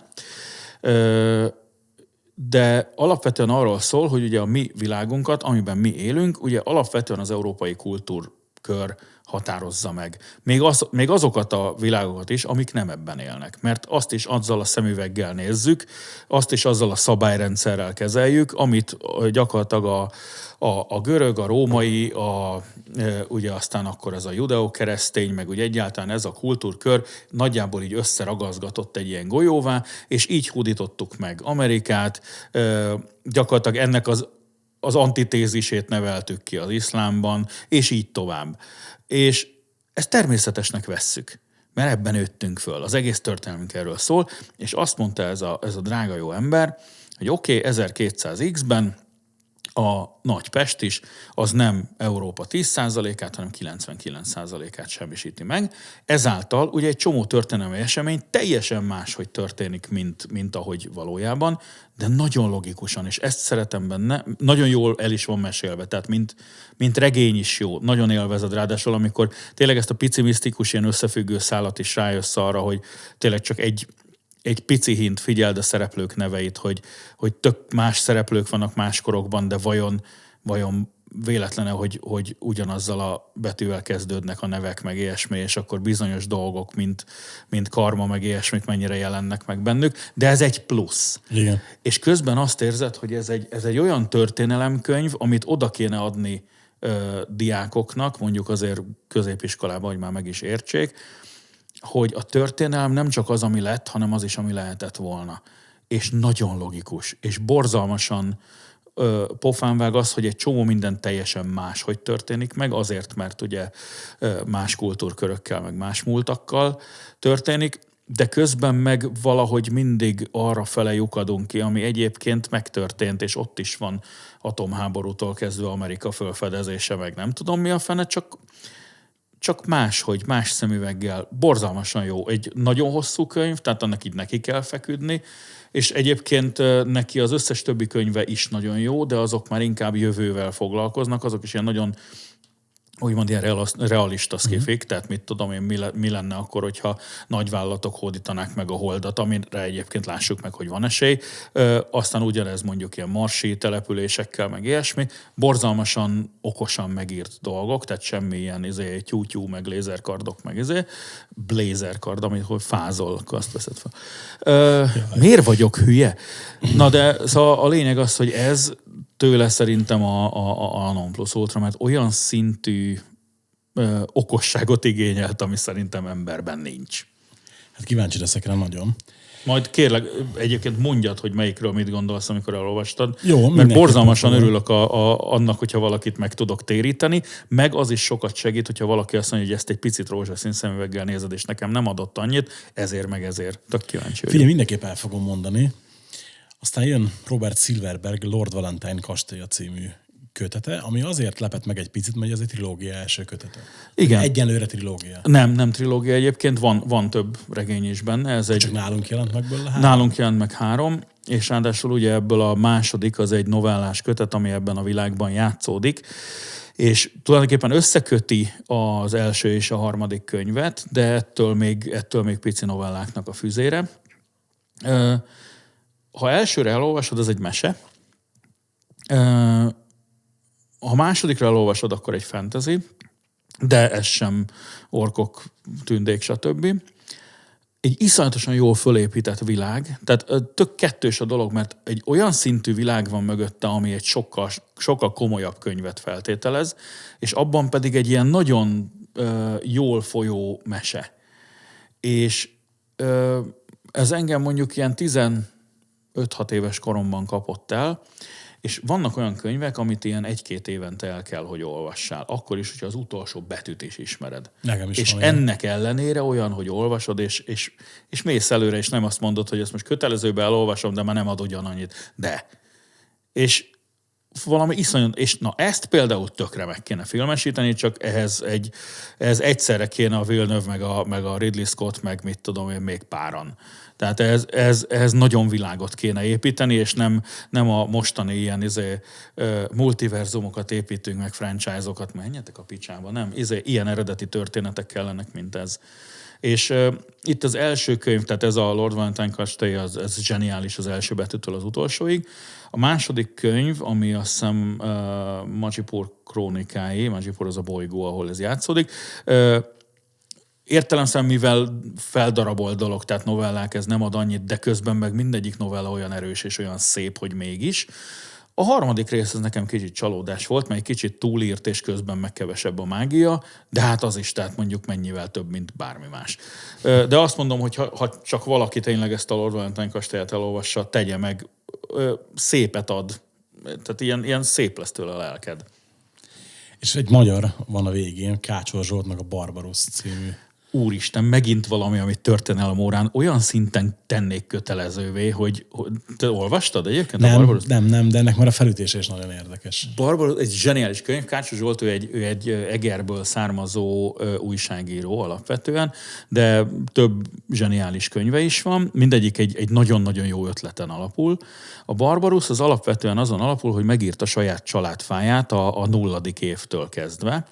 Úgy, hogy mindegyik karakter kap mondjuk egy ilyen kettőtől tíz oldalt, ahogy éppen alakul és valahogy mindegyik ilyen olyan kisember, aki, tehát van, aki teljesen kisember, van olyan, aki mondjuk közel van a tűzhöz, de nem az ő nevét jegyezték meg, mert nem ő állt a legelején, a karddal. De valahogy mindenki a végén ilyen, ilyen, most jó értelemben mondom, hogy ilyen kiszerű magyar sorsot kap egyrészt. Tehát bemutatja azt, hogy a történelem az egyébként kis emberekből áll, és általában nagyon szerencsétlen kis emberekből. Ö, és nem feltétlenül pozitívakból. Tehát van, van, van egy-két akkora seggfej, hogy, hogy, hogy ordít a valaga a könyvből. Ö, a másik meg az, hogy, ö, hogy valahogy azt is egy picit ö, egy ilyen görbetükörként kezeli, hogy, hogy az, ami nagy magyar történelmünk, az nincs. Ahogy nincs nagy francia történelem, ahogy nincs nagy amerikai történelem, meg ezért, hanem a, például az, aki ö, kezdi a nulladik évben ezt a sztorit, ö, annak még neve se nagyon van, mert hogy ott kb. mindenkit ugyanúgy hívnak, és a törzs, törzset meg nem hívják sehogy, mert hogy hát a, mi vagyunk a mi, aztán ennyi, hát a többiek meg a többiek. És ö, aztán utána va- van olyan, akit mit tudom, két generációval később elfognak a rómaiak, és elviszik Rómába. Akkor utána három generációig ott ilyen római nevű emberek vannak, utána tök véletlenül visszakerül Pannóniába. Van, aki elmegy Angliába, angol ö, vér is belekerül az egészbe. Ö, van, aki nem is tudja, hogy ő tulajdonképpen, mit tudom, ilyen apró poénok, hogy az egyik ö, ö, valamelyik hős, és ős, az részt vesz abban, amikor, amikor Gellért püspököt letolják a Gellért hegyről. És utána pedig, mit tudom, öt generációval visszajön egy akkor éppen talán német-rómainak nevelt ö, ilyen fiatal lovag, akinek meg így mesélik, hogy hát volt itt valami szőrös barom, aki, izé, aki lelökte a mi drága izé, püspökünket, és azt mondja, hogy hogy lehet ilyet csinálni, felháborító. És, és az, hogy, hogy ennyire kanyargós az egész sztori, végig ez az ilyen, ilyen nagyon keserédesen groteszk az egész, és például ez egy olyan dolog, hogy ugye azzal, hogy ilyen, ilyen kis darabok vannak benne, én annak idején ezt altatónak olvastam a, a, az én szerelmemnek, tehát az történt, hogy mikor ő így, így el, ö, már készen volt az alvásra, akkor mindig attól függ, hogy milyen hosszú volt egy fejezet, vagy egy vagy két fejezetet elolvastam neki, és abból, abba aludt bele. Hm. És utána már volt olyan, hogy megmondta, hogy addig nem alszom, amíg meg nem tudom, hogy van a következő kettővel. De nagyon, tényleg nagyon ajánlom mindenkinek, mert an, tehát ugye egy csomó mindent el lehet rontani azzal, hogy túl, túl, túl groteszkre veszed, és akkor azt mondod, hogy jaj, ez már, izé, ez, ez, ez már ilyen, ilyen lipsi baromság, mert azt mondja, hogy magyarnak lenni nem jó, meg mit. Szó sincs erről. Ez a lehető legjobb középút arra, hogy a szél, tehát nincsenek is szélsőségek, emberi sorsok vannak, és nem szabad túl magyarázni, meg túl misztifikálni. Iszonyatosan jó könyv, és nagyon örülök, hogy, hogy olvastam, és egyébként az ő többi könyvét is érdemes megnézni. Tehát van a, a Rettenetes Vladimir című könyv, ami a Rettenetes Vladimir az egy fekete autó, amivel az 50-es években elviszik a ö, másként gondolkodókat, és a szereplők azok pedig a Pál utcai fiúknak a felnőtt emberei tehát van olyan, aki befeküdt a rendszernek, van, aki ellenálló lesz, és mit tudom én, és ilyen, ez is mekkora ötlet, és úristen, tehát az is olyan könyv, hogy így nem tudod letenni. Van olyan Szent István blogja, és ilyen blogos nyelvezettel megírja halál komolyan azt, hogy neki milyen, milyen szívásai lettek az életbe. Borzalmasan jó ötletek, nagyon ajánlom őt. Na, rá fog menni mindenképpen. És írjunk meg még egy sörpárlatot, és aztán forduljunk rá az utolsó ötösre. Oké, sokkolom. Na, gyere. Omg. Az utolsó ötös pedig a top 5 film. És mindjárt egy kapásba egy közös kedvencünkkel kezdesz, ez pedig a farkasokkal táncoló. Igen, a kedvencem, amikor azt mondják, hogy ja, az a, az a western film. És ilyen, "De mi? És mondják, hogy ilyen kavbolyok vannak benne, meg indiának, és mondom, Jó, te még mindig nem láttad azt a filmet, vagy csak nézted. Igen. Tehát a, nem véletlen, hogy Kevin Costnert azt többek között például ugye a, a, a lakott a törzs az, az befogadta, mint ö, mint ilyen tiszteletbeli lakotát, nem véletlenül, mert tehát azt mondták, hogy soha senki nem ábrázolta még az ő szemszögükből, és ennyire, tehát még az ő szemszögükből sem túl romantizálva, hanem hogy ilyen, ilyen teljesen ö, alapszinten azt, hogy, hogy milyenek voltak ők akkor, és mi történt velük. Hát mondjuk azért hozzá kell tenni, hogy nagyon komolyan vette ezt a szerepet, eleve rengeteget lobbizott érte, annak ellenére a stúdió eleve őt akarta. Hát ugye? gyakorlatilag az utolsó fillérjeig mindent belerakott, mert ugye senki nem akart neki pénzt adni érte. Hát meg itt ő csinált az összes kaszkader mutatványt, meg Igen. ilyen, ilyen apróság, sőt, tehát figyelj, mikor így utána olvastam kicsit a filmnek nem rég, nem az adás kapcsán, ugye egyébként, akkor olvastam valami olyan sztorit is, hogy aki nem volt hajlandó megtanulni indián nyelven, azt simán ki akarta rúgni a forgatásnál. Igen, mert azt mondta, hogy ennek teljesen, ö, teljesen autentikusnak kell lenni, és például voltak olyan szereplők, hát értelemszerűen azért most már egy csomó mindenkit úgy kell összefogdosni, hogy más törzsből, meg más területről hozod össze. Egyszerűen csak azért, hogy milyen vándorlások voltak, meg ugye ez a kényszer telepítgetés, meg ilyesmi. Tehát nem volt mindenki alapvetően lakota, ebben a, ugye az a Sziuknak az eredeti Igen. neve, és Például, tehát több fő, főbb szereplő is mondjuk valamilyen kanadai törzsből származott, meg hát eleve most ugyanúgy, hogyha csinálsz egy, egy magyar filmet, mondjuk a izéről a honfoglalásról, akkor ez olyan, mintha megtanítanád mindenkinek azt a nyelvet, ő mint nyitjöp, nyüp, nyübörüp, nyüp, nyüp, nyep. Mert az valami ilyesmi volt, és már nem tudod, és beszélj, beszélj ezen a nyelven úgy, hogy tök hitelesnek hangozzon, és olyan, és elhiszed. Mondjuk egyetlen egy poén van a filmben a nyelvhasználattal kapcsolatban, hogy általában ilyen valami akadémiai szintű csávó ö, láttam, osztatta a végén a, a, a, az egészet, hogy mennyire helyes. És beültettek egy csomó ilyen öreg lakotát, aki még tényleg teljesen alapszinten, vagy tehát, hogy ilyen, ilyen zsigeri szinten beszél a nyelvet, meg ilyesmi, és elkezdtek visítva röhögni a filmnek még egy ilyen előzetes bemutatóján, és akkor így, így a Costner így meghalt, hogy úristen, mit basztunk el. És akkor mondták, hogy nem, minden tökéletes, csak ugye azt felejted el, hogy a lakota nyelvben két nem van, és te végig női nemben beszéltetsz.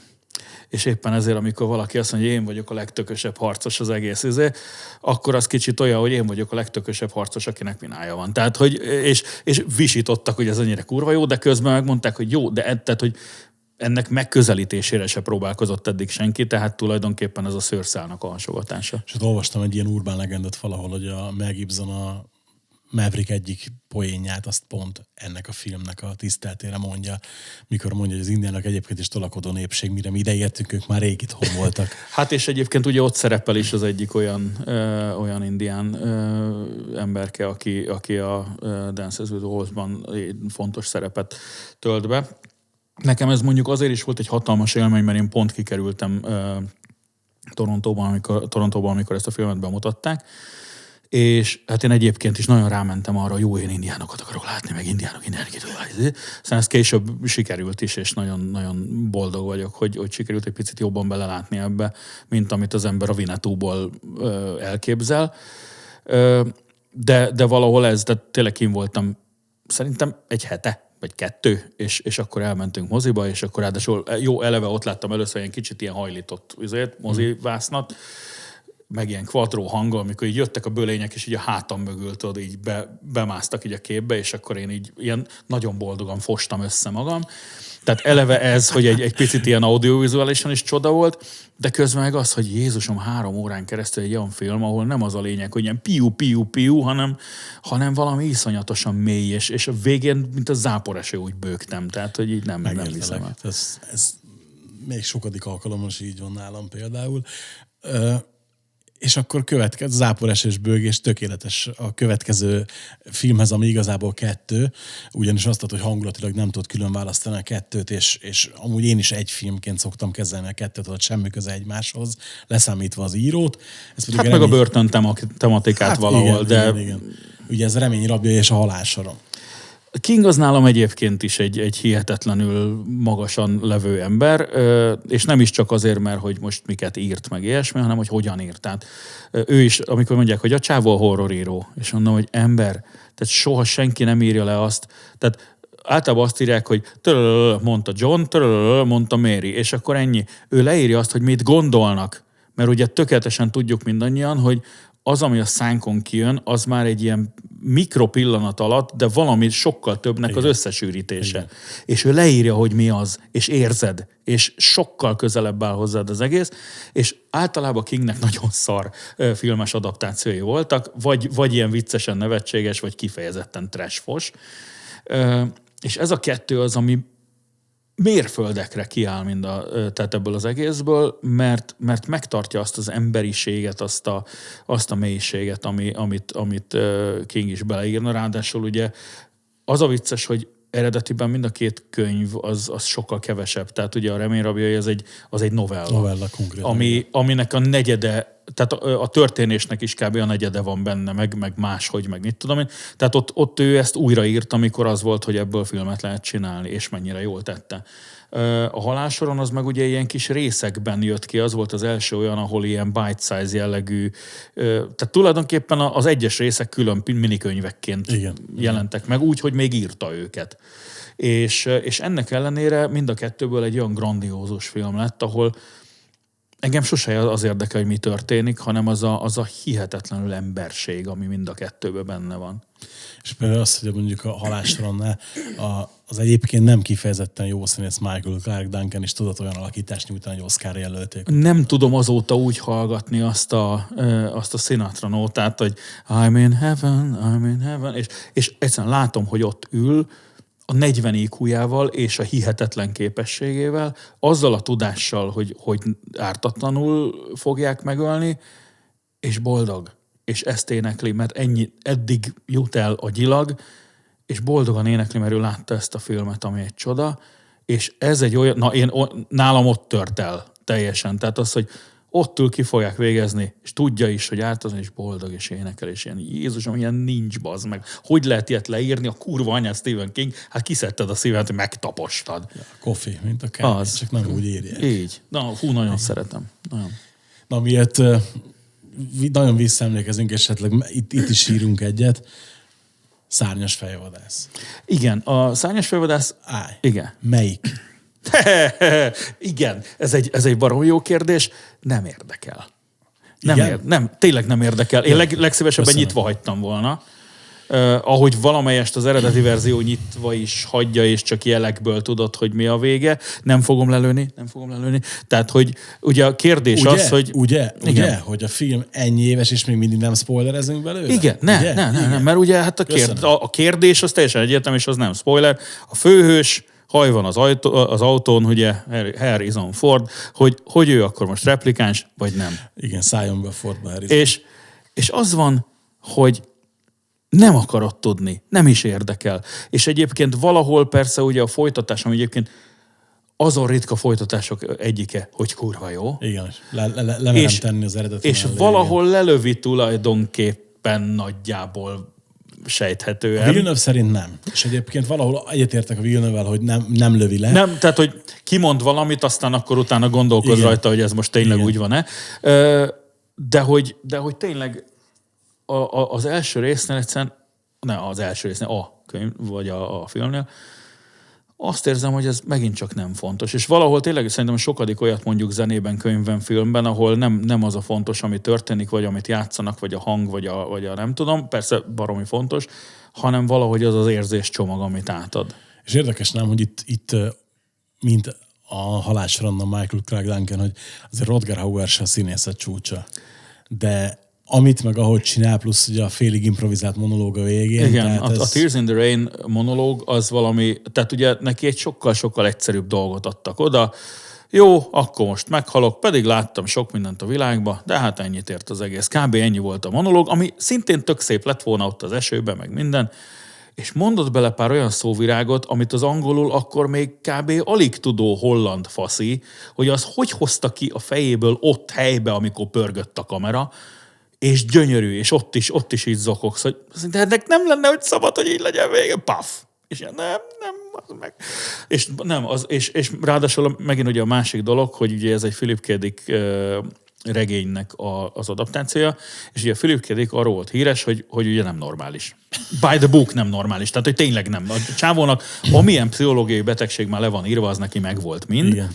Vagy, Valószínűleg- vagy, vagy drogozott annyit, hogy meglegyen. Tehát, Igen. Hogy ez, És, és az van, hogy ő, ő megint csak zseniás dolgokat vázolt föl mindegyik könyvében, például a Man from the High Castle-ben ugye az, hogy egy alternatív világban ugye a, a nácik és a japánok győznek, de semmit nem fejezett be. Hát mindennek a vége valami olyasmi, hogy és akkor elértek a várhoz, melynek neve. És Kb. És kb. Mind, tehát minden Philip K. Dick könyvet úgy olvastam, hogy végig így állt, és aztán a végén így nem mentem el. És ilyen annyi ugra életbe, és ott van a szárnyas fejvadász, aminél meg az, hogy de jó, megírták, amit valószínűleg a faszi szeretett volna, csak nem jött össze. Igen. És egyébként azt tudod, hogy látta a filmet? Azt nem tudtam. Tehát, hogy, hogy úgy asszisztált hozzá, és elméletileg látta a filmet, és elégedett is volt vele. De ő akkoriban halt meg Igen, de, de a hivatalos bemutatót azt már nem élte Mm. meg. Lehet, hogy nem a, a, a mozis vázatot látta, hanem valami más, de, de, de ő tényleg egyébként egy érdekes csávó, mert hogy, hogy ott vannak neki olyan könyvek, amiket még nem filmesítettek meg, ugye, mint a Csordulj könnyen mondta a rendőr, Igen. aminek ma a címe olyan, hogy és egyébként meg kurva jó, minden, film, mi- minden könyv olyan, egyetlen egy dolgot szoktam mondani mindig mindenkinek, ha a Dickre adja a fejét, és bocsánat, a Dickre Ugye? adja, nem, nem, nem, ez, figyelj, ez egy, bocsánat. Ezt, ezt, ezt ott hányszor begyakoroltam már ezt a kifejezést? Tehát, Nem, hogyha- bocsánat, ez a pisikaki poén, tehát hogy ennyit filozofáltunk, és egy pisikaki poéntól szétesem, ez gyakorlatilag bokánál vágja el az, az egész személyiségemet. Bocsi. Di- direkt, direkt igyekeztem kicsit így vidámságot csempészni a műsor közeledő végébe. Jaj, Tehát, Isten. egyszer arra adja valaki a, a kedvét, hogy Dicket olvasson, vagy nézze, Most már nem mented meg, igen. akkor annyit, annyi tanácsot mondok, hogy háromnál többet egy zsinórba ne, és nem azért, mert Ne, ne, kiszámítható, ne, ne.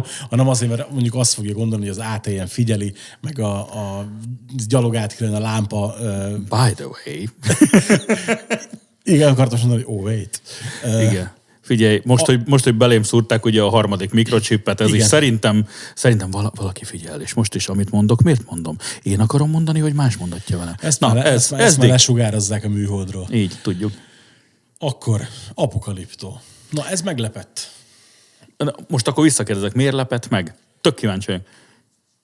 Ugye ez, ez a Gibsonnak a negyedik saját rendezése, és hát azért közmegegyezésen sokan azt mondják, hogy ez a leggyengébb. Ami mondjuk nem értek egyet, de nyilván nem is a legerősebb. Hát azért ez egy furcsa film. Ez egy baromi furcsa film, és a végén ráadásul úgy van elbaszva, hogy csak lehet, mert Jó, hirtelen kapásból 200 jó, évet oké, elrontunk. igen, de igen. pontosan azt tetszik, hogy egészen odáig, tehát az utolsó 17 másodpercig gyakorlatilag, amit lehet egyébként akkor tényleg egy ilyen allegóriaként kezelni, meg ilyesmi. Tök nem, nem fontos a film szempontjából az utolsó 17 másodperc, de egyébként egy olyan szinten, tehát egyrészt ezzel a történelmi szelettel és ezzel a népcsoporttal büdös senki nem foglalkozott. Tehát gyakorlatilag a közép- és dél-amerikai indián kultúra az általában mindenkinek kimerül ott, hogy ilyen furcsa piramisokat emeltek, és ilyen nyelvöltögetős furcsa szobraik voltak, és általában embereket áldoztak föl, puf, kész.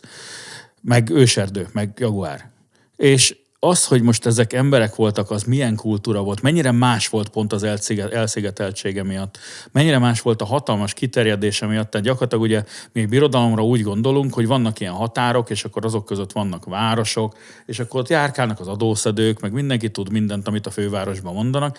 Itt meg gyakorlatilag arról volt szó, hogy van egy kurva nagy őserdő, ahol így emeltek egy hatalmas várost, és egyébként a befolyásuk kiterjed egy rohadt nagy ö, vadonra, ahol vannak pici faluk, akik talán azt se tudják, hogy ők egy birodalomnak a részei. Mert ez egy teljesen más, és eleve az, hogy ugye ez gyakorlatilag megint csak a, visszatérünk ugye az európai kultúrkör szemüvegére, hogy, hogy ők azt mondják, hogy, hogy jaj, hát ezért, mert vannak, tehát, hogy fejlődünk technikailag, meg, meg vannak szekerek, aztán meg hintók, aztán meg autók, meg mit tudom, ott az egy teljesen, tehát egy óceánnal arrébb volt, amin nem tudtak akkor nagyon átmenni emberek, és tök máshogy fejlődött, ezáltal a gondolkodás, ezáltal a, az érzések, ezáltal például az, hogy most hogy kezelek én egy ember áldozatot. Ugye az európai kultúrkör azt mondja, hogy embereket áldoztak fel, felháború, kivágták a szívüket, még dobogott. Ezek rohadt undorító, sátánista állatok voltak,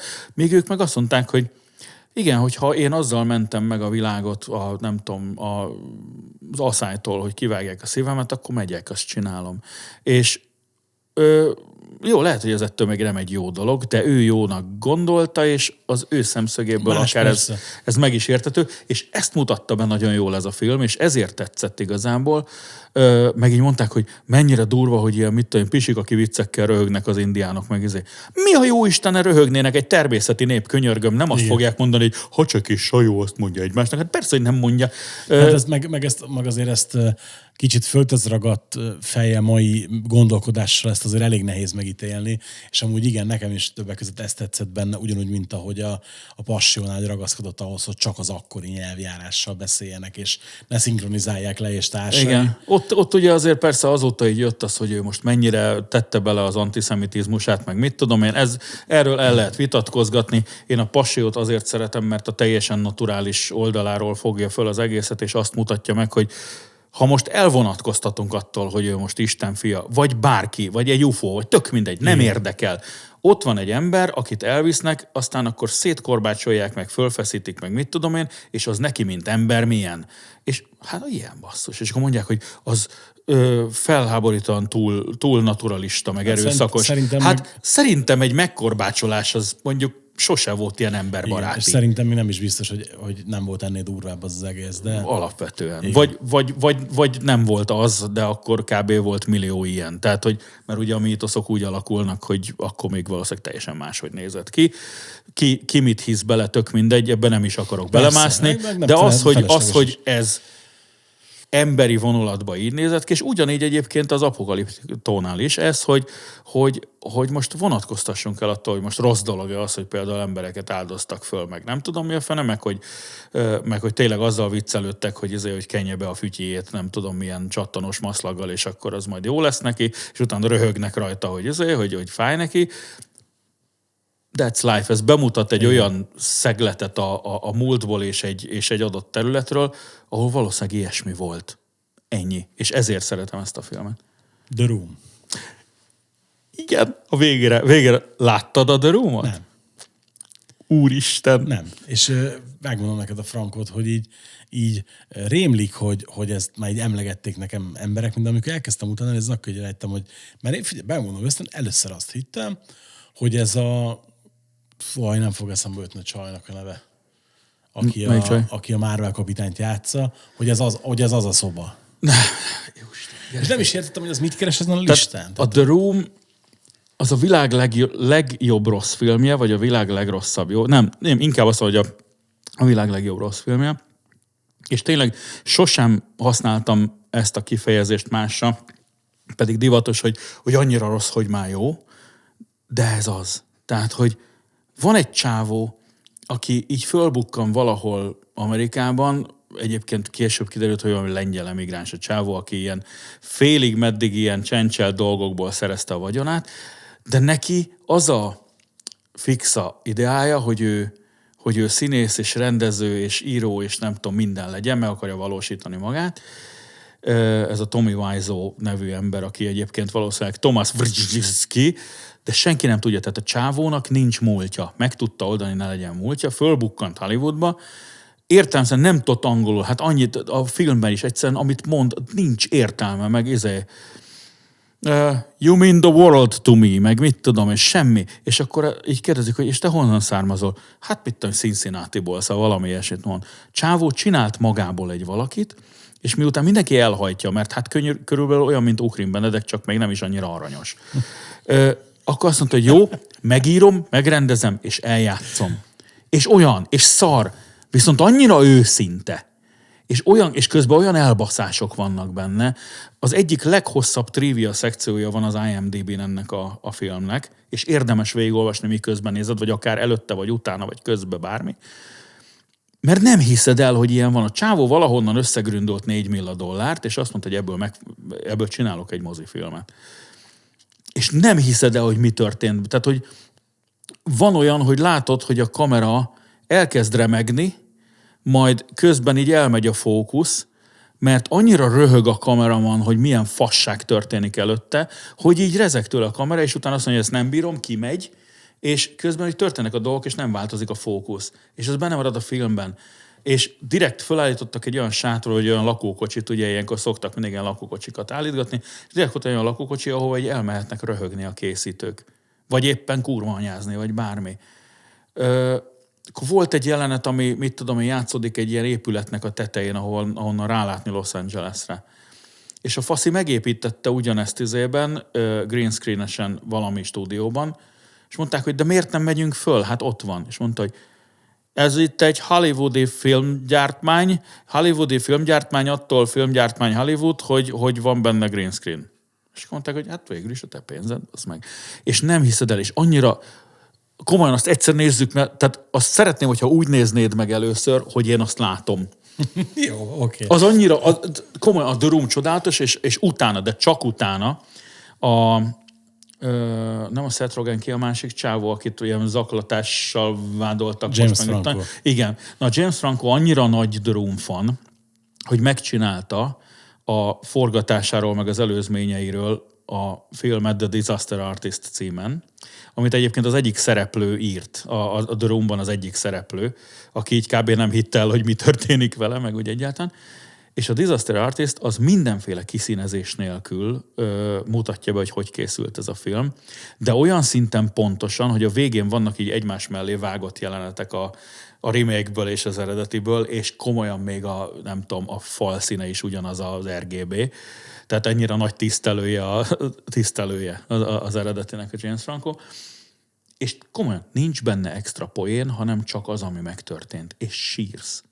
Nem, az kötele, ez a film, és tényleg ezt nem azért raktam oda, mert a legjobb, hanem mert egy olyan élmény, a háttérsztorival együtt, of course, hogy nem hiszed el. És ilyen cult following lett pont emiatt az egésznek. Hát of course semmilyen mozi forgalmazó nem vette ezt, tehát nem lett belőle soha mainstream film. Viszont a faszi elkezdte a saját pénzén ugye hirdetni meg ilyesmi, és mikor az emberek láttak, hogy ez mennyire, mennyire szarul jó, akkor lett egy ilyen cult követő bázisa, és mit tudom, amikor van valamilyen vetítése, a faszi elutazik az adott helyre saját pénzén, és akkor ott így ül az egészbe, és így nézi az emberek reakcióit. És akkor kb. tényleg, mint Ukrin Benedek, hogy jaj, nevetnek, akkor biztos izé velem, és nem rajtam. És elhiszi, és hihetetlen. Kötelező. A The Room, azt, azt látni kell. Ennyi. Na, egyszer megnézzük. Ö, hogy szoktuk mondani a végén? Most kinézek a hangmérnökre, amit nem szabad, hogy adj egy ötöst, igaz? Na, hát akkor szasz. És Igen, így. Adtam volna még 20 is legalább, mert tényleg egy csomó minden lemaradt, de akkor meg gyakorlatilag egy napos adás lenne. És akkor úgy. Majd egyszer csinálunk egy második részt. Nektek köszönöm szépen, hogy megnéztetek, illetve meghallgattatok minket. Mm, Szerintem ismét egy elég érdekfeszítő adáson vagyunk túl, ahol elhangzott nagyon sok minden, és még annál is több minden maradt ki. Úgyhogy nagyon remélem, hogy nektek is volt olyan, ami felkeltette az érdeklődéseteket. A kommentben meg lehet írni, hogy esetleg melyik itt elhangzott darabot szeretitek, vagy nem szeretitek, és hogy miért.